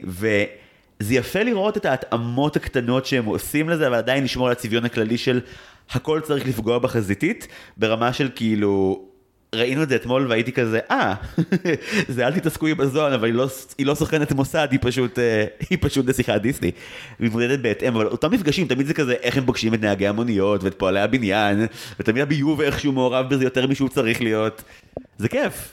כן, הפועלי בניין, נראה לי הם כיכבו הרבה יותר, כאילו, הם תפסו מקום בדמיון שלי, הם החזרה לפועלי בניין, הפועלי ביוב, אלה שפוגשים את הדמויות כשהן מגיעות. זה דרך נהדרת לאפיין את הדמויות, אגב, דרך איך אותה דמות כל פעם מגיבה אליהם. כאילו, ג'יזל בכלל מגיעה בלילה ואותם פוגשים האב והבת, אבל כאילו יש לך את ההגעה הראשונה של הנסיך, שכאילו... ממש מצליח להשתיק אותם ולהבהיל אותם אחרי שהם די זרקו זין על גיזל. פשוט כאילו ההצמדה של החרב לגרון מין כזה, בעולם האמיתי זה אומר דברים ממישהו מצמיד למישהו חרב לגרון. כן, אבל אז הוא גם מגיב לו וכזה, גם אני רוצה למצוא את הנסיכה שלי, כאילו, פתאום הם... הוא כזה משחרר, זה בסדר. לגמרי, זה היה עוד סרט כזה של כזה, מישהו מגיע לניו יורק שממש נתקע איתי כשראיתי את זה, אני חושב שזה רפרנס מודע, יש פה המון ממאפט סטייק מנהטן, אם במקרה ראית. כן. שאגב הוא אחד המיוזיקל הזה האהובים עליי בתור ילד. כן, ממאפט סטייק מנהטן, כן, 1000 פעמים הסרט הזה. ספציפית בגלל האופן שבו הוא מתייחס לעכברים ולמטבח. גם, נכון. אגב, זו המלצה מאוד חמה למי שמאזין לנו ולא צפה. החבובות כובשות במנהטן הוא סרט החבובות הכי אהוב עליי עד 2010, והוא באמת סרט מדהים ולא מעורך מספיק. וואי, הוא מושלם. כן, תראו אותו. יש לי כזה פער שנים של דברים כאלה. מאפט סטייק מנהטן ראיתי אחרי שהוא מוזכר ב... בסדרה גלו, והייתי כזה, טוב, אני חייבת, אני לא מבינה שלא ראיתי את זה עד עכשיו. ראיתי ואני כזה, איפה זה היה כל החיים שלי? עד שלא ראית מלא עכברים שרים גוספל ביחד, לא ראית הכל. לא, זה נכון שקורה פה משהו עם העכברים, הם יכלו אולי את הרבה מהם לאפיין יותר, כי נגיד, הצ'יפמנק, כאילו פיפ, הוא מושלם. אני רוצה לקחת רק את הסצנה, שבו הוא מנסה בפנטומימה, להסביר, ואז באיזשהו שלב הוא מנסה כל מיני טקטיקות, והוא פשוט משחזר את כל המפגש של שלגיה עם המכשפה, את כל הסצנה בפנטומימה, באיזשהו שלב אבל הם משחררים, הם חייבים שיהיה לזה מילים, אז הם אפילו מביאים, הוא אומר מילים שם, זה לא... כן. אבל זה מדהים, כאילו, פתאום בא לי לראות את כל הקאנון של דיסני משוחזר על ידי צ'יפמנק מתלת מימד, כאילו זה... כן, לצערנו אנחנו תקועים עשור אחד אחורה, הם עשו את זה עם אולף אחר כך, אבל זה לא אותו סיפוק, כי הרעיון של דמות שאין לה את הכלי הבסיסי של דיבור, היא חייבת לאלתר, עד שבשלב מסוים היא פשוט זוחלת מתחת לאור של פיצה, כדי למשוך את תשומת הלב, אחת השורות האהובות עליהן בחושבת זה, הבצק נושם, שזו שורה מעולה. נכון, ואגב, זה גם אדיר, כי הרי הסצנה של המסעדה האיטלקית נמשכת ונמשכת, והיא מצחיקה מאוד, אבל כמו שאמרת, את השעה. ואז היה לזה פי-אוף, כי הנסיך מחפש את השעה, ומה שגורם לו להבין שהיא נמצאת בדירה, זה כי יש כתבה בטלוויזיה על מתקפת המחרסמים במסעדה האיטלקית, ורואים את ג'יזל ואת רוברט כזה, עזבי, בואי נלך, בואי נהיה בטלוויזיה. מושלם. כן, כן, לא, הטלוויזיה שם זה גם מעניין. אוקיי, יש דמות אחת שהיחסים שלהם בטלוויזיה הם הכי מעניינים. זה לא מבחן, נתניאל. לא, נתניאל, כן, אני חושבת גם על הדבר הזה, וספציפית שם זה הטלנובלה. בדיוק, היה לי ויכוח עם סיגל, מין כזה, כמה הסרט חכם, כי מה שקורה על המסך זה, הוא רואה טלנובלה, הוא רואה בחורה מתייחסת לבחור בצורה מאוד מאוד בליטלינג, ואת מין כזה, אוקיי, רגע. זה סתם סצנה שבה הוא מגלה את קסמי הטלוויזיה, כי משהו דרמטי קורה וזה מגניב אותו ברובד הראשון, או שהוא כבר ממש רואה לנבחי היחסים שלו עם סוזן סרנדון וזה זה. כן, כן, כן, כן. הפתיע אותי שזה גם לא השיח, זה לא היה גג להשיח את דעתו, כי הוא בסוף קולט כאילו שפיפ מדבר מאחוריו, אז זה לא, חשבתי כזה, אוי, לא, אני אעשו את זה כדי שהוא יהיה כל כך שקוע בטלוויזיה, שלא ישים לב.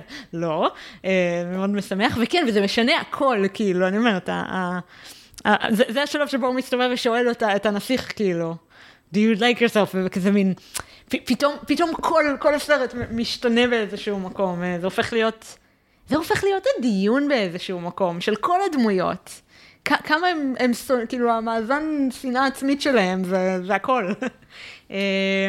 הפסקנו לדבר על דיסני והתחלנו לדבר על שנאה עצמית באיזשהו מקום. כן, אבל אני חושב שזה משהו שכשאתה רואה, אני הרי זאת תראי לי כי ראיתי את רובם לאחרונה, ואני חושב שאתה רואה כאילו נגיד את סינדרלה או את בת הים הקטנה, אז כאילו התלונה העיקרית של הנסיך זה לא למה החיים שלי ריקים, זה למה לא מביאים לי בחורה מגניבה באמת? וכאילו, כמה שנאה עצמית יש לבחור, שגם את החוסר הכי מרכזי בחיים שלו, שזה אהבת אמת, הוא מאשים בו את האנשים החזקים שהם נמצאים מעליו. זה לא, אין שם את הבשר הזה, וזה לא בלי להיכנס לרייפי וייב של היפיפייה הנרדמת ושלגיה, שזה בכלל כאילו נסיכים שבחלומות אף אחד לא רוצה שהם יבואו אליהם היום. וכאן כן יש איזשהו ניסיון, כמו שאמרתי יפה, לשחק עם עם התובנה של הנסיך, הוא צריך להיות ממש ממש אידיוט, חלק ניכר מהסרט, כדי שכשהוא יראה פתאום איך נראית אהבה בעולם האמיתי, והוא יבין אותה, הוא גם יבין שבאיזשהו מקום מוזר, הוא וג'יזל פשוט לא מתאימים. כן, כן, כן, כן. והוא לא מגעיל. זה כל הזמן חיכיתי שהוא יצא מגעיל. הייתי, הנה, אני יושבת ב-2021, ואני מצפה מהם לרוק כאילו על הדבר הזה, והם לא יעשו את זה, וזה כיף. כן, האופן שבו הוא נורא מהר עובר לכאילו, עדין המנזל קצת מוזר.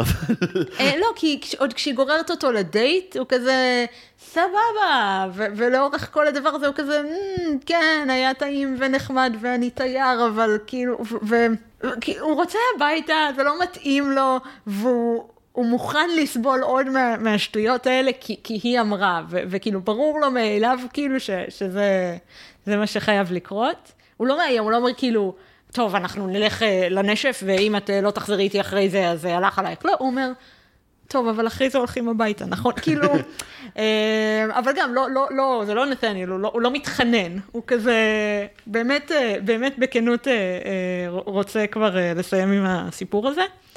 יש שם איזה מדעת מוטיב נורא יפה של גמילה מתכסים, כי כאילו, ג'יזל, כאילו, ההפשטה שהדמות עוברת זה גם להיפטר מהבגדים הצבעוניים ומהלוק הנסיכותי, אבל גם לאט לאט להיפטר מגילונים שהדמות מתחילה איתם נורא חזק. כאילו, גם זה מתבטא במשחק, אבל בעיקר באמת, היא פשוט בשלב מסוים רוצה לדבר עם דמויות ולאהוב אותם, כבר לא מעניין אותה לשיר שירים אם זו לא מטרה טובה וכאלה, בעוד שהנסיך, את רואה שהוא כמו סופרמן כשהוא פוגש קריפטונייט, כשתרחיק אותו מספיק זמן מהגינונים שמגדירים אותו, שזה להרים את החרב, להילחם במפלצות, הרי הוא מגיע לכדור הארץ, ואחד הדברים הראשונים שהוא עושה, זה להילחם באוטובוס. וואי, זה מדהים. זה השורה של מפלצת המתכת מתה, פזנס, אין באדמה, זה מראה לך מי הדמות, הוא באמת חושב שהוא צריך להיות הגיבור, ויש המון תקסים וגינונים סביב זה, וככל שמרחיקה אותו מהמקום שבו הגינונים שלו לגיטימיים, הוא מתגעגע לזה, ובאמת, כמו שאמרת, התקשורת שלו כלפי זה דווקא, היא באמת מאוד לא רעילה, היא מאוד קנה. אני צריך לחזור למקום שבו אני יכול לעשות את הדברים שלי ומבינים אותם. כן. וזה הולך יופי. וג'יזל היא דמות שמבינה, ככל שהיא מכירה את רוברט, שאולי שהיא איתו, היא לא צריכה להיות כל הדברים הגדולים האלה, ומצד שני, כאילו, כשהיא תרצה לשיר או תרצה לרקוד, הוא בוודאות, בשלב של הסיום הסרט, יחיל להיכבד, יאהב את זה כבר. כן. זה נכון, אני חושבת שכדי שנבין שהיא משילה את הגינונים שם, הם הלכו ממש רחוק. יש דברים שאני לא בטוחה, ניסיתי לחפש אפילו את ההיגיון לשיחת דיסני, כשהיא שמה דג בפה, ויורקת אותו לתוך ספל, ובשיחת דיסני עושה את זה. אריאל, אבל נראה לי שזה בטעות שזה קורה. כן, כאילו זה לא, זה כאילו, אין היגיון נסיכותי לא לשים דג בפה, ולהעביר אותו לספל. אז זה כאילו השלב של כזה, וואו, כאילו, הם התחרפנו, ונראה לי היה כיף לאימי אדמס. אימי אדמס עושה חיים, ואגב, היא עושה עבודה באמת פנטסטית. נורא אהבתי לא מספיק שהסרט יש באמת איזה 4,000 בדיחות בת הים הקטנה, ובכל שלב היא לובשת סמלה של דמות אחרת וכל הדברים האלה. הוא גם הולך לסרטים שהם לא של דיסני. הזיהוי היחידי שהיה לי בצפייה, בלי כזה שהלכתי לרשימות האיומות וראיתי את כל הרפרנסים, זה קורה לשנייה, זה קורה ממש מהר, אבל אפילו אני קלטתי צלילי המוזיקה. זה היה כל כך פתאומי. כן, נכון, אז, ושנייה לפני, אני אומרת, הם דוחסים את זה נורא נורא נורא נורא חזק, שנייה לפני צלילי המוזיקה, הם מתחילים להיכנס שם לסנטרל פארק, והיא מתחילה לדבר עם הזקנה, ופתאום המחשבה שלי זה על סוויט צ'ריטי. ראית סוויט צ'ריטי? לא. אז סוויט צ'ריטי זה על מישהי שהיא בעולם הלא נכון, היא כאילו פתאום אמרתי, יואו, היא נסיכה בלב, היא ממש ג'יזל גם, כאילו, עם התמימות פסיכופתית, כאילו, אז היא, אבל היא בעצם עובדת בתור סרטים של פעם, אז כאילו הגדרה, she's a dance hall hostess, כזה, היא סוג של כן לא חשפנית, היא עובדת באיזושהי תעשיית מין רכה, בניו יורק, היא ג'ינג'י משחקת אותה, בברודווי זה הגון ורן, אחרי זה שרלי מקליין עושה את ההוליוודי. הוא ממש ישן. כן, כן, כן, הוא ישן. אבל כאילו, אז יש לך את הג'ינג'ית הזאת, שהיא תמימה כמו הדמות של ג'יזל, אבל היא בעצם בעולם נורא נורא קשוח, שבסרט עצמו, מה שקורה זה שבגדול מגיע בחור מאוד מרובע, רוברט קטן עליו, כאילו בחור סופר סופר סופר כזה עובד משרדי, היא עובדת עליו שהיא פקידה בבנק, והוא מתאהב בה, ומתחילים להתחתן, ואז הוא מגלה מהי, הוא חושב שהוא יתחתן איתה בכל זאת, ואז ממש ברישום לנישואים הוא בורח. אוי. והיא כבר עזבה אפילו את המקום שהיא עבדה בו, במה שהיא עבדה, היא חסרת כל, והיא מגיעה לסנטרל פארק, אין לה כלום בעולם, ושוב היא ג'יזל מנטלית, אבל היא מבינה שאין לה לאן לחזור, והיא פשוט מסתובבת שם וכזה, באיזשהו שלב, שוב, זה סרט סוף שנות ה-60, אז מגיעים היפים, הסרט נגמר בזה שמגיעים היפים, והם נותנים לה פרחים ונשיקות וכזה, ורוחה מתרוממת, וזה נגמר שהיא רצה כאילו בתוך סנטרל פארק וכזה, משהו כמו and she lived סוג של happily ever בינתיים, או מין משהו כזה, וככה הסרט נגמר. ספוילר עצום, תרשום ספוילרים לסרט. אני בטוח שלא יבוא אחר כלשונות על הסרט הזה, הכל בסדר. וואו, תראו אותו, הוא מופלא, אבל אז פתאום ג'יזל, הג'ינג'ית הזאת, רצה לתוך סנטרל פארק, ואני חושבת, אוי זה, והיא מתחילה לדבר עם הזקנה, כאילו אני אומרת, אוי, יש לי תחושה רעה כזאת של כאילו עדיין במקום לא נכון, ואז פתאום בבת אחת היא עושה את הסיבוב של צלילי המוזיקה, ואני נרגעת, אני כזה, אוקיי, נכון, זה עדיין הרמה של רפרנסים, הם לא הולכים להנחית עליי את זה פה. אבל גם יצאת הכי בחורה משכילה שראיתה מלא סרטים, כי היה פה רפרנס אחר הרבה יותר תמים, ואותך זה דרק למקום הרבה יותר אפל. אמרת את זה בעצמך, היא דיברה עם זקנה והביאה לה פרוטות, היא עושה מרי פופינס שנייה לפני צלילי המוזיקה, זה באותה דקה. אבל נכון, זה ממש אותה דקה, אני אומרת, הם דחסו את זה ככה, אבל זה סנטרל פארק, שזה כאילו זה. מקום שבו דברים איומים קורים בעצם. ושוב, ברור לי שעבור כאילו, זה נכון שכאילו, אני מגיעה מתוך הדבר הזה, אבל אם יש קהל מבוגר, אולי יוצרים במובן הזה, שוב, זה סרטים שזה וצלילי המוזיקה, יוצאים בטווח של 5 שנים אחד מהשני, זאת אומרת, זה נכון שצלילי המוזיקה שרד מסיבות ברורות הרבה יותר, אבל כן יש איזה מין עולם קולנועי שאני אומרת, אוקיי, יש פה בטח עוד הרבה רפרנסים של דברים שלא ראיתי, שאני לא מזהה, הם עובדים כל הזמן, הם כאילו לא משחררים, הסרט לא יכול להיות עצמו לרגע, הוא תמיד יהיה השכבות כאילו של הטקסטים של עצמו. זה מעניין שאת אומרת את זה, אני שמח לומר שאני לא בטוח שאני מסכים, כי חוץ ממורגן. אבל אני חושב שזה קשור להשכלה שלנו, כי נראה לי שאני בדור מי שכאילו יחסית יש לי עם דיסני לאחרונה, אז אוקיי, אז הרפרנסים שהם, נכון, הייתי בתנועת נוער ולמדנו על 3 רמות דיכוי, אז 3 רמות רפרנסים, כאילו יש את הברורים ממש, זה באמת, הנה אחד לאחד, השעות ההוא וכולי, אבל יש גם את האלה שבאמת אם אתה לא חושב על זה, נגיד, זה לא יקפוץ לי, אם לא ראיתי בתים הקטנה 40 פעם, אני לא מזהה שזה לובש את הסמלה שהאריה לובשת, שהיא יוצאת מהמים ל4 שניות. זה נכון, אבל עוד יותר, אני אגיד שהסיבה שבדרך כלל אני חוסכת, כאילו, אוקיי, חשבתי על סוויט צ'ריטי, אני אומרת, זה אצלי, זה אני חשבתי על זה, אבל אחד, גם שנייה אחרי זה מגיע צלילי המוזיקה, אבל גם רמת האזוטריות של דברים שהם עשו בכוונה שגיליתי, לקריינית של החדשות, שאומרת שיש את הבעיה של הבחברושים במסעדה, הם אומרים, כאילו, כזה סיינינג אוף כזה של, היא אומרת את השם שלה, כאן ככה וככה, מחדשות ככה וככה, לילה טוב, אז השם שלה מורכב מהשמות של השחקניות, של מדובבות, זאת אומרת, של גיאה, סינדרלה והיפהפייה הנרדמת. יש לפודקאסט הזה קהל שממש בנוי על האנשים שיזהו את הדבר הזה בשמיעה הראשונה, נגידו, מגניב. כן, אבל זה רמת כאילו כאילו, כל פעם שאני קוראת אני מופתעת, זאת שעושה את הדיבוב של בת הים הקטנה היא לדעתי המזכירה במשרד עורכי דין. כן, יש מלא, יש אין סוף, הם התמינו אין סוף רפרנסים מעיקים לאורך כל הסרט. אפשר כמי שלא מגיע מדיסני רק להעיר על הליהוק הכי מוצלח בעיניי בסרט, זה ממש קטן וזה ממש לקהל אחר, אבל זה פשוט לא יאומן שהם הלכו על זה. אוקיי, את מאלה שראו מתישהו את הווייר? כן. אוקיי, זהית מי מהשחקנים שדווייר מופיע בסרט? הם לקחו את הדמות הכי מושחתת ומפלצתית בסמויה שרצה באותו זמן ב-HBO במקביל, ושמים אותו בתור הבחור שמוצא את ליבו בזכות ג'יזל ומצליח. קליי דייביס, כאילו, האיש הכי רע בסמויה מכל האנשים הרעים, הוא הבן זוג של הבחורה שמצליח למצוא את האהבה ואת החום בלב בלי שום ציניות. וזה שמצליח לעבור עלייך, ואת כזה, היא גרמה לבחור המפלצתי מהסמויה לחזור לאשתו ולא לבגוד בה יותר.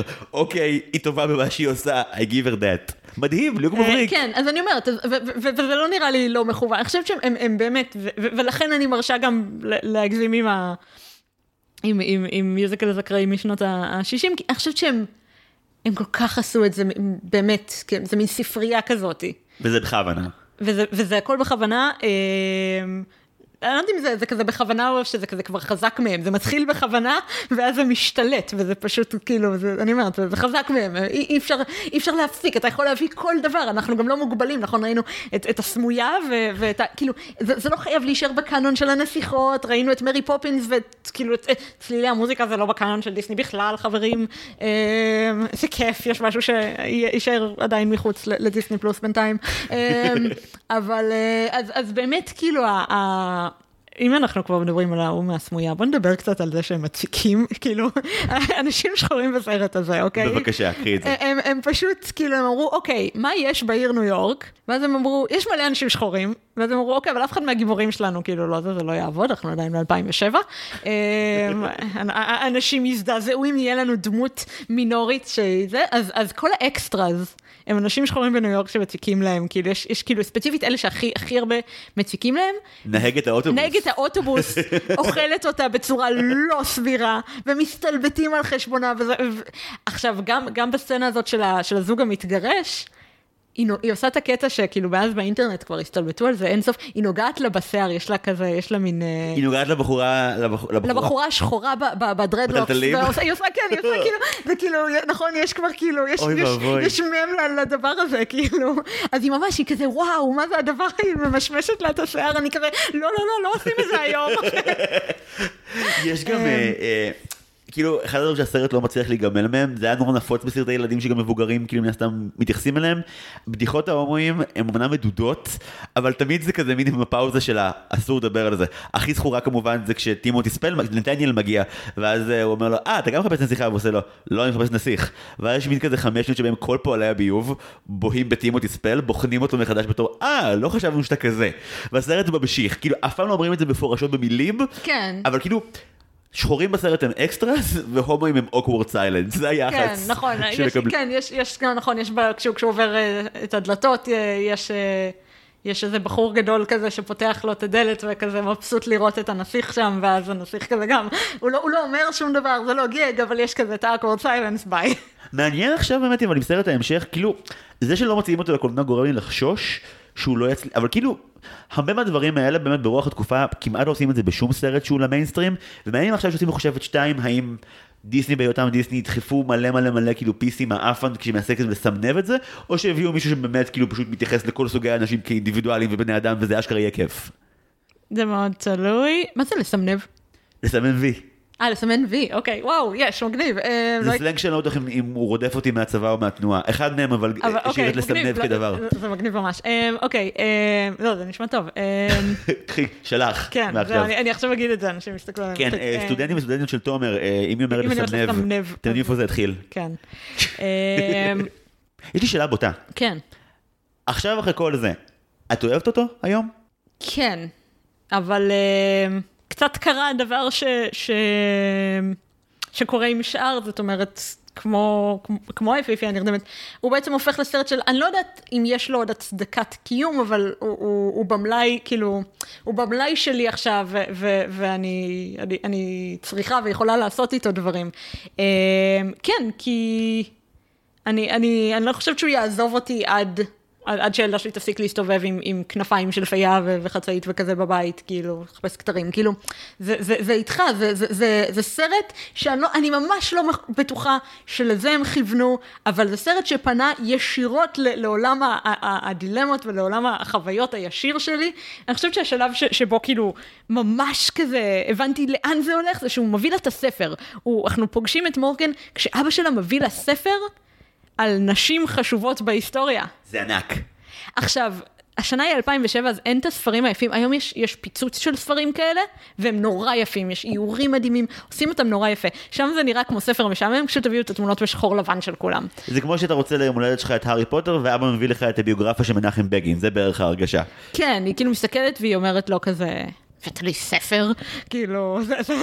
הספר הזה? בספר הזה, כן. נראה לי כזה מרגרט תאצ'ר בפרצוף הכי לא מחמיא על הקריחה, משהו ממש מגעיל בכוונה. כן, כן.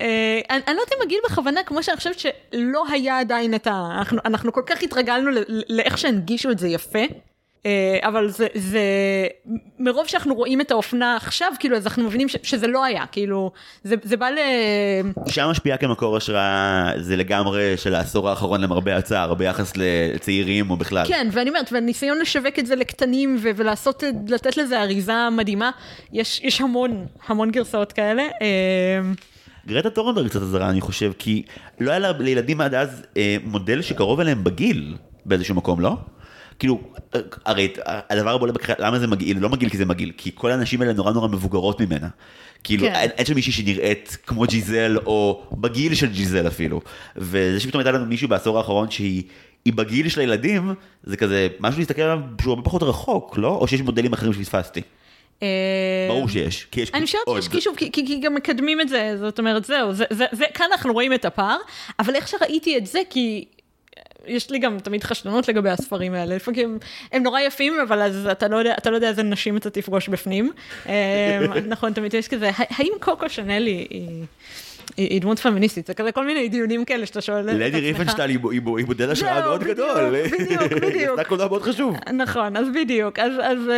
אז הספרים האלה מגיעים, ואתה חושב עליהם, פתאום אמרתי, וואי, זה כאילו...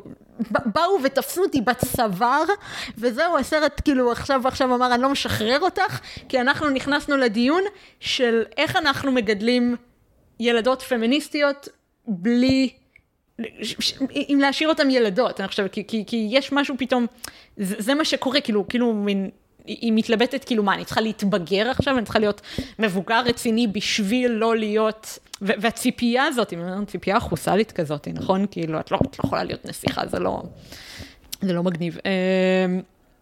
זה אפילו קצת זול, זה בטח לא נחשב בדיעבד, אבל אנחנו רוצים לשמר את הנסיכות, זאת אומרת, אנחנו רואים דרג רייס, כאילו, אנחנו מאוהבים בסמלות, זאת אומרת, איך לתת לעולמות האלה להתקיים? אף דור לא עשה את זה. והם תופסים אותי על זה ככה וזהו, בשלב שהוא שולף את הספר על נשים, אמרתי, אוקיי, זה סרט ששכחתי על מהו, כאילו נשארתי עם השירים במשך עשור, ופתאום הוא חזר אליי והוא לא יעזוב אותי. אז כן, אז אני לא חושבת, אני נורא שמחה שחזרתי אליו, אני שמחה שהוא קיים.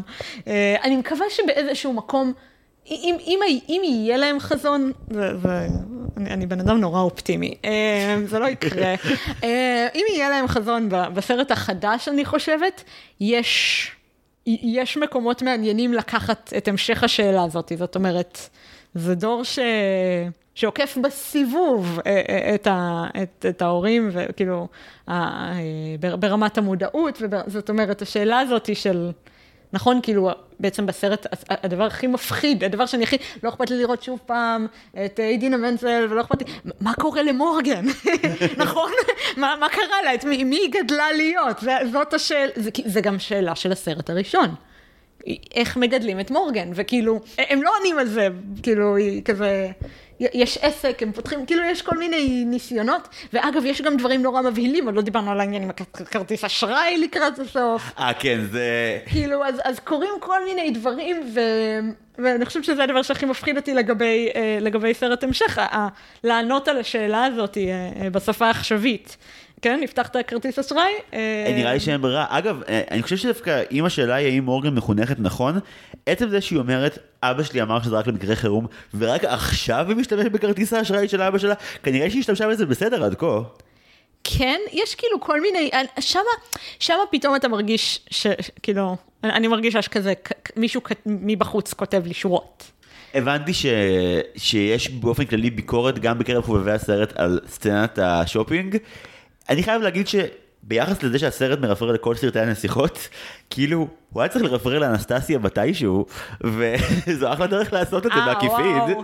זה גם אנחנו עדיין, נכון, אנחנו בשנים של יומני הנסיכה? כן. אנחנו בשנים של יומני הנסיכה. כן.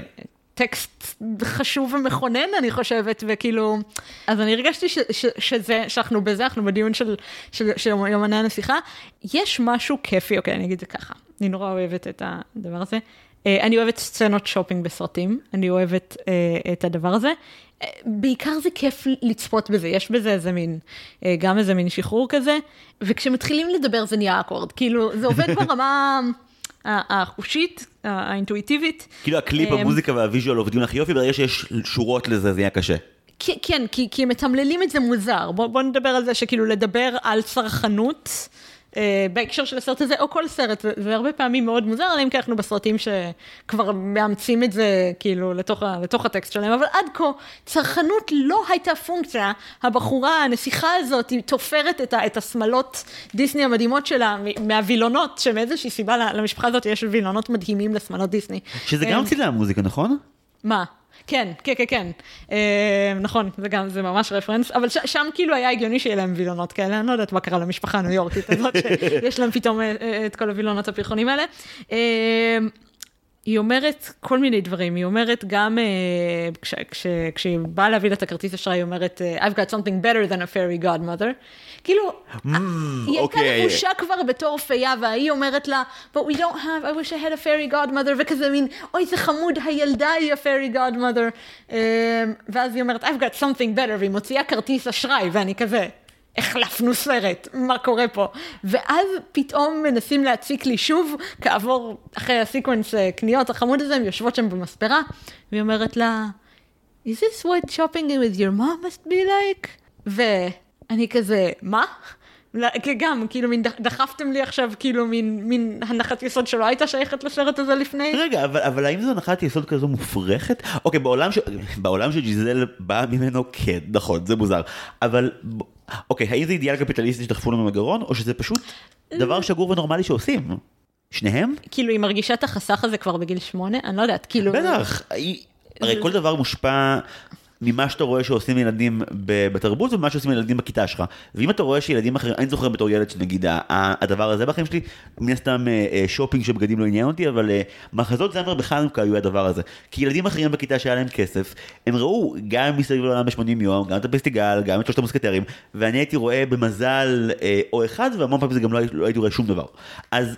ברגע שילד אחר יש משהו ולך אין, מספיק שיש לה את הילדה הנובורישת המניאקית בכיתה שיש לה את כל שבוע בגד מפוצץ אחר, והיא שומעת רברבת שאימא שלה לקחה אותה לבלומינגדיילס, זה קרה, זהו, יש את זה. זהו, זה גם מוזר, כן, נכון, כאילו לאבא יש גם במין כרטיס אשראי, הם עושות כל כך הרבה קניות, זה מטורף. כן, לא בטוח שמקצוע שלו מאפשר את זה, אבל... בטח שכן, סליחה, אני מוחק את ההערה האחרונה, נזכרתי במה הוא בן. כן, אז זה היה מוזר, כל הדבר הזה, אני חושבת, זה הרגיש כמו שאלה, כי זה גם מגיע מהשום מקום כזה. הם ישבות מבסוטית, ואז כאילו מין גם, בואו, אנחנו שרדנו את הסרט עד עכשיו, מבלי לדבר על זה שג'יזל היא תחליף אם של מורגן. ואז היא שמה את זה על השולחן כמו כלום, ואף אחד לא ממצמץ, כאילו. אבל רגע, את חווית את זה, זאת אומרת, את חושבת שכשזה מגיע לדברי הימים, אז... ג'יזל מצליחה בחזרה לעלות למקום, אני לא חושב שיהיה פעם יוכל להיות באמת, כאילו, אמא שלה והיא גם לא אמורה להיות, כאילו, ממשהו שוקסט כזה באמצע. יותר אחות גדולה בשבילה, לא? כאילו... היא לא יכולה להיות אמא שלה, כי אין לה את ההכשרה להיות הורה של אף אחד. היא אמא אינפנטילית מאוד, כן. כן, שוב חזרה לסרט הזה עם סוזן סרנדון וג'וליה רוברטס, כאילו, הקטע הזה שאמא צעירה מדי. אבל... הם כן סוחבים לשם, הם לא סוחבים את זה לכיוון של אחות גדולה. היא תהיה אימא שלה. המזל הוא שאימי אדמס לא, היא התחילה לא צעירה, והיא לא מזדקנת אף פעם כזה. זה נכון. היא התחילה, זה תמיד מדהים אותי, אני אוהבת את זה. אימי אדמס התחילה, לדעתי בגיל 40 או משהו כזה. מה? הסרטים הגדולים שלה, היא כאילו כמו הסרט הזה, היא יותר מבוגרת ממה שאנחנו כרגע, כאילו היא... אוי, זה נורא מעודד, זה כמו בנאי. זה כזה יש, אז יש תקווה גם לנו. אני לא יודעת, כאילו, אבל זה כאילו, כי גם אייג'לס כזה, אני לא יודעת למה, אבל אני זוכרת שפעם אחת קראתי כאילו את הביוגרפיה שלה, ואמרתי, רגע, בת כמה היא? וכן, ונפלתי. היא גם משתדרת עם כל סוג קולנוע. היא עושה את כל סוגי הסרטים. נכון, אני אגיד שכאן הדבר האהוב עליי, זה שכשהיא מבועטת מדברים, במיוחד בהתחלה, כשיש הרבה דברים שהיא מבועטת מהם, אז יש לי כזה מין, זה בקטנה, אבל היא ממש עושה מין אביתות כאלה, כשהיא נוחתת, וזה יורד גשם, אחרי שהוא גונב לה את הכתר, והיא לא יודעת להכיל את העלבון, היא לא יודעת להכיל עוד כעס, על זה הם מדברים בתוך הסרט, זה נהיה מוזר, היא בסוף כזה, נכון, כאילו, היא מתחרמנת מכעס באיזשהו שלב, ביותר מוכר. כן, לגמרי, כי זה רגש חדש. כן, כן, לא, אז היא כאילו לגמרי מתמכרת לדבר הזה, אבל בהתחלה היא לא מסוגלת לכעוס, והיא פשוט ההלם, היא עושה את כל הסצנות הלם בהתחלה, ואני כל כך נהניתי מזה, כי זה לא משוחק דבילי, זה לא, כאילו, יש איזה מין משהו כזה של... שאתה מופתע באמת, כאילו, הרגעים האלה שתופסים אותנו בחיים האמיתיים, ואנחנו לא הבנו איפה אנחנו, אז כזה. היא באמת מצליחה לעשות משהו שהוא מהלך בין הטיפות, בין הריאליסטי לאובר דרמטי, בצורה שהיא מקסימה. כאילו, גם כשהיא באמת מתחרפנת מזה, שכמו שהגדרת, מתחרמנת מכעס, יש שם משהו בהבעה שהוא, זה באמת בחורה שאי אפשר לכעוס עליה. אתה כאילו, מעבר לזה שהיא באמת... היא זרה, היא אדי מרפי מגלית אמריקה, היא פשוט לא אפרו-אמריקאית, נסיכה, אבל גם לה היא מושג מהחוקי התרבות פה והיא חדשה, וזה גם לא טיפשות, זה פשוט פער תרבותי מאוד גדול, ודווקא האופי שלה, זה מצחיק כמה שהוא לא מותאם למקום, בכך שהוא חיובי כל כך, כאילו האנשים בניו יורק, הם מוצגים בגרסה פחות אלימה ומינית, ממה שהם בפועל בסרט הזה, אבל הם כן... הרבה מאוד סכנות. נכון, בוא נדבר על זה שהם כולם, זה כזה השגיאה, לא יודעים אם השגיאה, אבל זה משהו שיכל להיות יותר כיף לשחק איתו. הם כולם נורמיז, בהתחלה רואים את זה כשהיא נכנסת לתחנת רכבת, כולם לבושים כמובן בכזה גווני אפור, והם רציניים והם ממהרים, זה לא ניו יורק. כאילו אין הזויים, אין מצחיקים, אין כאילו... הם כולם כזה, זה מין חזון מטרופולי כזה של העיר האדישה. הם רומזים לשנייה ורבע שהסקנה שג'יזל מביאה לכסף בפארק אכן קצת רמאית, אבל זה קורה מהר. היא כזה סופרת השטרות בעליזות, ואז כאילו עוברים מהר משם. כן, האמת שגם שם היה רפרנס מרי פופינס, זה נוראי. כן, טאפ את זה ברדס. כן, נכון, זה נוראי. כן, נכון, ואז היא לוקחת דולר כזה, שתרגיש כאילו את ה... את האושר העצוב הזה. כן, אוי ובוי. אני חושבת שאת הפתרון הם נותנים נורא מוקדם, וזה בייס אותי. הפתרון שהיא תהיה איתו? כן, את כל הפתרון הם נותנים, כי ברור לנו שהיא תהיה איתו, אנחנו יודעים שהיא תהיה איתו, אבל השאלה היא איך היא תהיה איתו, ומה קורה, ואיך הדבר הזה הולך לעבוד. יש את השלב שהוא שולח טיונים עם הפרחים, ואנחנו מבינים שהחברה הקשוחה שלו, עדינה מנצל, רוצה להיות נסיכה. והיא overplays this גם ברמות, כאילו, הם לא נותנים לך להתחמק מהאפשרות הזאת. הסיום ממש צורח עליך, תראה, היא מאושרת עכשיו, במקום שהיא אמורה להיות בו. כן, כן, שזה גם כמובן כיף, כי דינה מנצל, היא כאילו, טסה לטופ של רשימת נסיכות הדיסני, לנצח, כאילו, איזה צדק פואטי, הם לא ידעו. אני לא מחרבן, זה זוהלזה, נכון? זוהלזה, כן. יש, יופי. כן, נכון, איזה מדהים זה, כאילו, שהבחורה הקשוחה הזאת מהסרט הזה הולכת להיות, כאילו, הנסיכת דיסני, שתחזיר את המותג למקום. אבל היא גם מדגימה אולי אפילו יותר טוב מג'יזל, ומהאימא החורגת באמת את הבעיה. כי כאילו, הקלות שבה הסרט אומר, לא, תבינו, היא רצתה להיות נסיכה, זה פשוט תהיה עם הנסיך, ואין פה קונפליקט, למה הנחתם שיהיה קונפליקט? שהיה לה מקום, בן הזוג שלה מזה כמה שנים, עוזב אותה עבור מישהי שהיא לא פגשה, חוץ מפעם אחת שבה היא שכבה עליו. מין כזה, הדבר הזה מחליק נורא בקלות, וכאילו אני מבין למה בסוף לא רוצים לפתוח עכשיו את זה, אבל כאילו יש פה המון המון המון מורכבות שבחיים האמיתיים הייתה מצריכה עבודה של טיפול של שנים. בן הזוג שלי עזב אותי באמצע נשף עם כל המי ומי, כדי להיות עם נסיכה שהגיעה מפורטל אחר, ואני כדי לפצות על עצמי הלכתי מיד לבחור הראשון שראיתי שהיה נסיך מאותו פורטל, ועכשיו אני מצוירת בגדול, זה החיים שלי. זה נכון, אבל, אז אני אומרת, אז הם שותלים, כדי שזה לא יהיה טראומטי מדי, הם שותלים נורא מוקדם את זה שהיא בעצם רוצה להיות נסיכה. כאילו, העיניים שלה פתאום בוהקות, והיא כזה כן, והיא אומרת דברים כמו זה כל כך רומנטי, וכאילו זה ממש כזה, תראו, היא מתה להיות נסיכה, למקרה שפספסתם, היא נורא רוצה להיות נסיכה.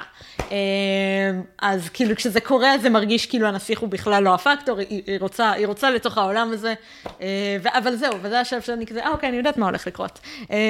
כאילו, ברור שהן פשוט צריכות להחליף מקום, ואז הכל יהיה בסדר.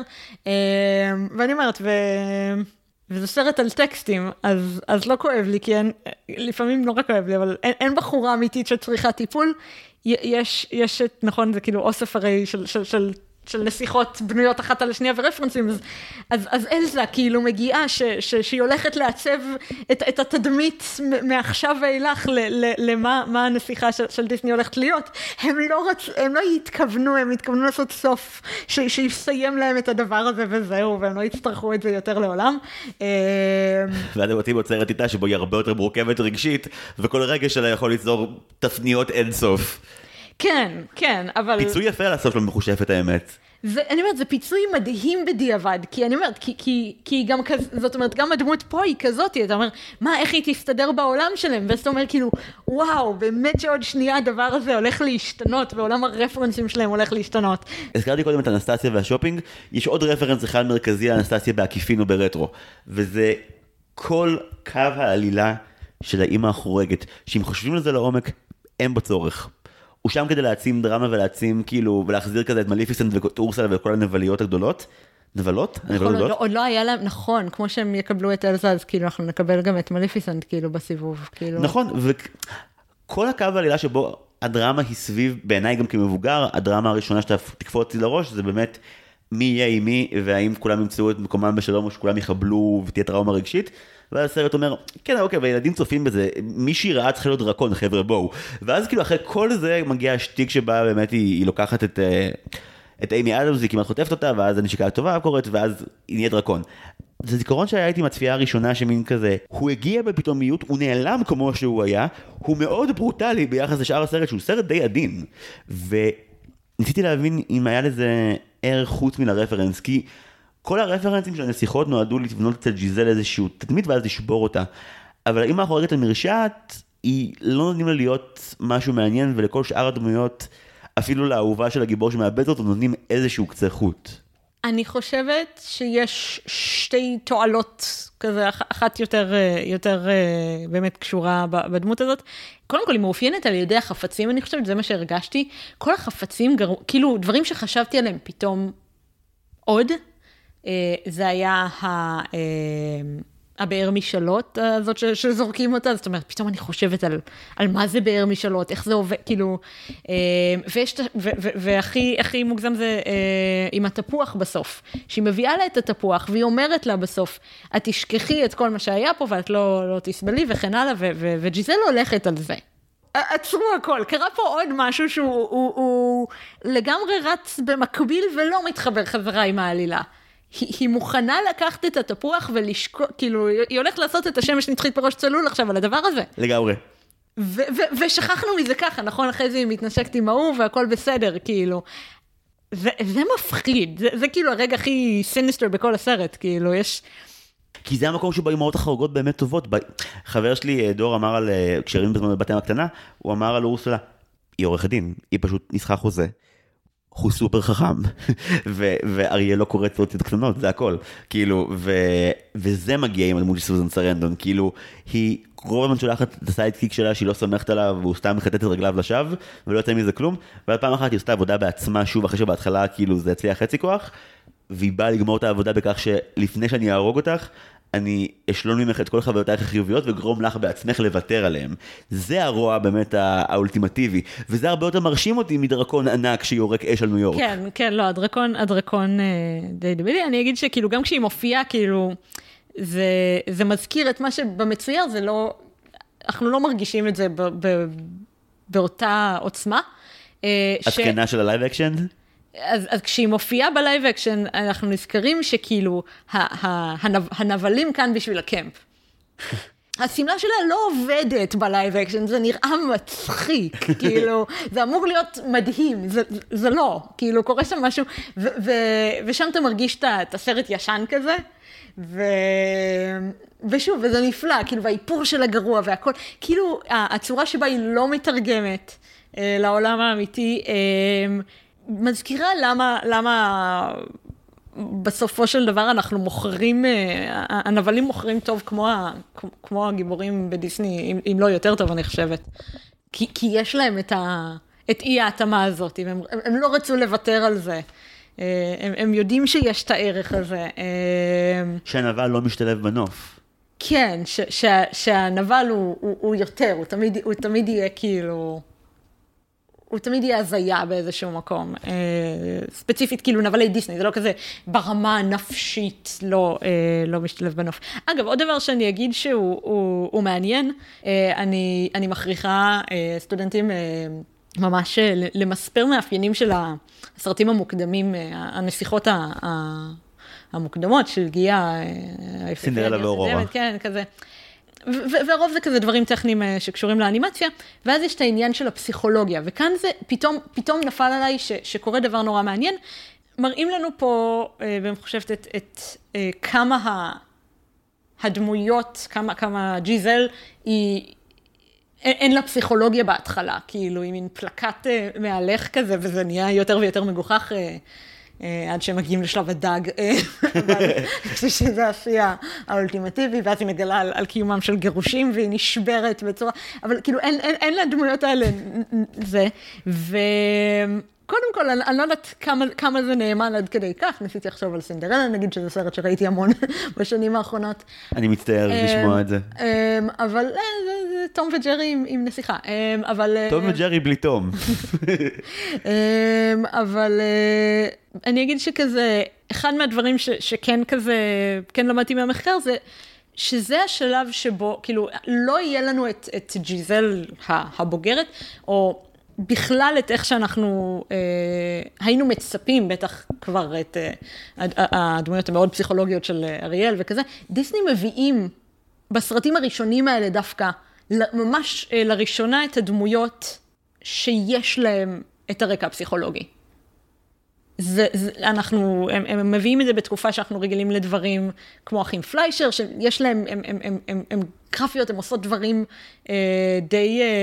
די כגחמה, זאת אומרת, והן לא צריכות תירוץ כי הן דמויות מצוירות, ודיסני כחלק מהאשליה הגדולה, אז הם נותנים לי סיפור רקע ומניעים פסיכולוגיים, שבחלק מהסרטים הם מפותחים יותר ובחלק פחות, אבל זה חדש, זאת אומרת, דאז, להיכנס לדמות הזאת, שיש לה תסביכים משפחתיים, וכאילו בעצם כל מה שאנחנו מקבלים אחרי זה, הדמויות היותר מלאות, זה כבר השכלול, כאילו יש לנו עשרות שנים שהם משכללים את הדבר הזה, אבל באיזשהו מקום הסטלבט על הפלקטיות היא פתאום, אמרתי, זה נכון, אבל זה שאנחנו בכלל מרגישים שזה פלקט, זה בזכותן, כאילו... כזה, these women walked so we could run כזה. אז כן, אז כאילו פתאום יש מין כזה תחושה שזה מין מחווה שעושה, גם אם לא בכוונה, היא עושה מין מעגל שלם כזה של אנחנו רוצים לפתח את הדמויות האלה, כי לפעמים הם מגיעים למקומות באמת מאוד מאוד מעניינים. והנה, אנחנו רואים בין 2007 להיום כבר תפסנו פער, לאו דווקא תמיד לטובה, כאילו זה לא, זה נורא אישי. אבל זו הבחנה ממש נכונה, זה כאילו הרגע שבו מחושבת ממש, כאילו בלי להתכוון, מין נפרד מהפייזים הראשוניים של הנסיכות, לפני שהבמה מתפנה בשביל טיאנה בנסיכה בצפרדע, ואז רפונזל, ואז אלזה, כאילו... הטראומה והמורכבות הפסיכולוגית עומדת להגיע בעוד שנייה ורבע, והסרט הזה עוצר כדי להיפרד מכל הנסיכות היותר במרכאות ראשוניות, אחרי 50 שנה של זה, והוא עושה את זה בצורה, אם מסתכלים על זה ככה, אני מבין למה יש צורך שג'יזל תהיה כל הנסיכות, ושאימא שלה תהיה כל האימהות החורגות, אנחנו עוד שניה הולכים לעשות שינוי ממש גדול. כן, כן. זהו, אין לנו יותר אימהות חורגות. אין לנו אבל גם אימהות. יש לנו, לא, יש לנו אחת מדהימה. מאדר גותל של רפונזל תגיע עוד שנייה ותהיה... נכון. אבל היא גם הולכת לבעיניי, כאילו... יש הרבה אנשים מאמינים שכזה, אורסולה היא הנבלית מנקבה, ואני חושב... לא, לא, לא. אני חושב שמאדר גותל היא צריכה לקבל ספרים על השמה, היא מופלאה. תומר, אדיר שבאת. היה לי כיף, היה לי כיף. איזה כיף שהפלת עליי סרט שלא ידעתי כמה בעצם הוא... אני רוצה לדבר עליו, אני רוצה לחשוב עליו, באמת... אני מכיר אותך, אני יכול להגיד למאזינים עכשיו, אני מכיר אותך לא כי למדנו קורסים ביחד, אלא כי פעם אחת באמת הייתי טכנאי באירוע אומלל של מלא הרצאות קטנות ונוראיות, ובאמצע כל הסבל הזה את הגעת לדבר חצי שעה על מיוזיקלס, ופשוט הכל היה שונה בחדר. אדיר שבאת, ממש ממש תודה רבה. תודה לך. תודות גנריות, תודה רבה למעצב של העסקת, טל סולומון ורדי, למלחין שלנו, נועם טבצ'ניקוב, למחלקת התחקיר שהפעם התארחה בה דנה גרין, שעשתה עבודה פנומנלית, ולאחרית השיווק שלנו, סתיו צימרמן פולק. תודה רבה שוב לתומר, אני זיו הרמלין שדר, ועד הפעם הבאה, היו שלום.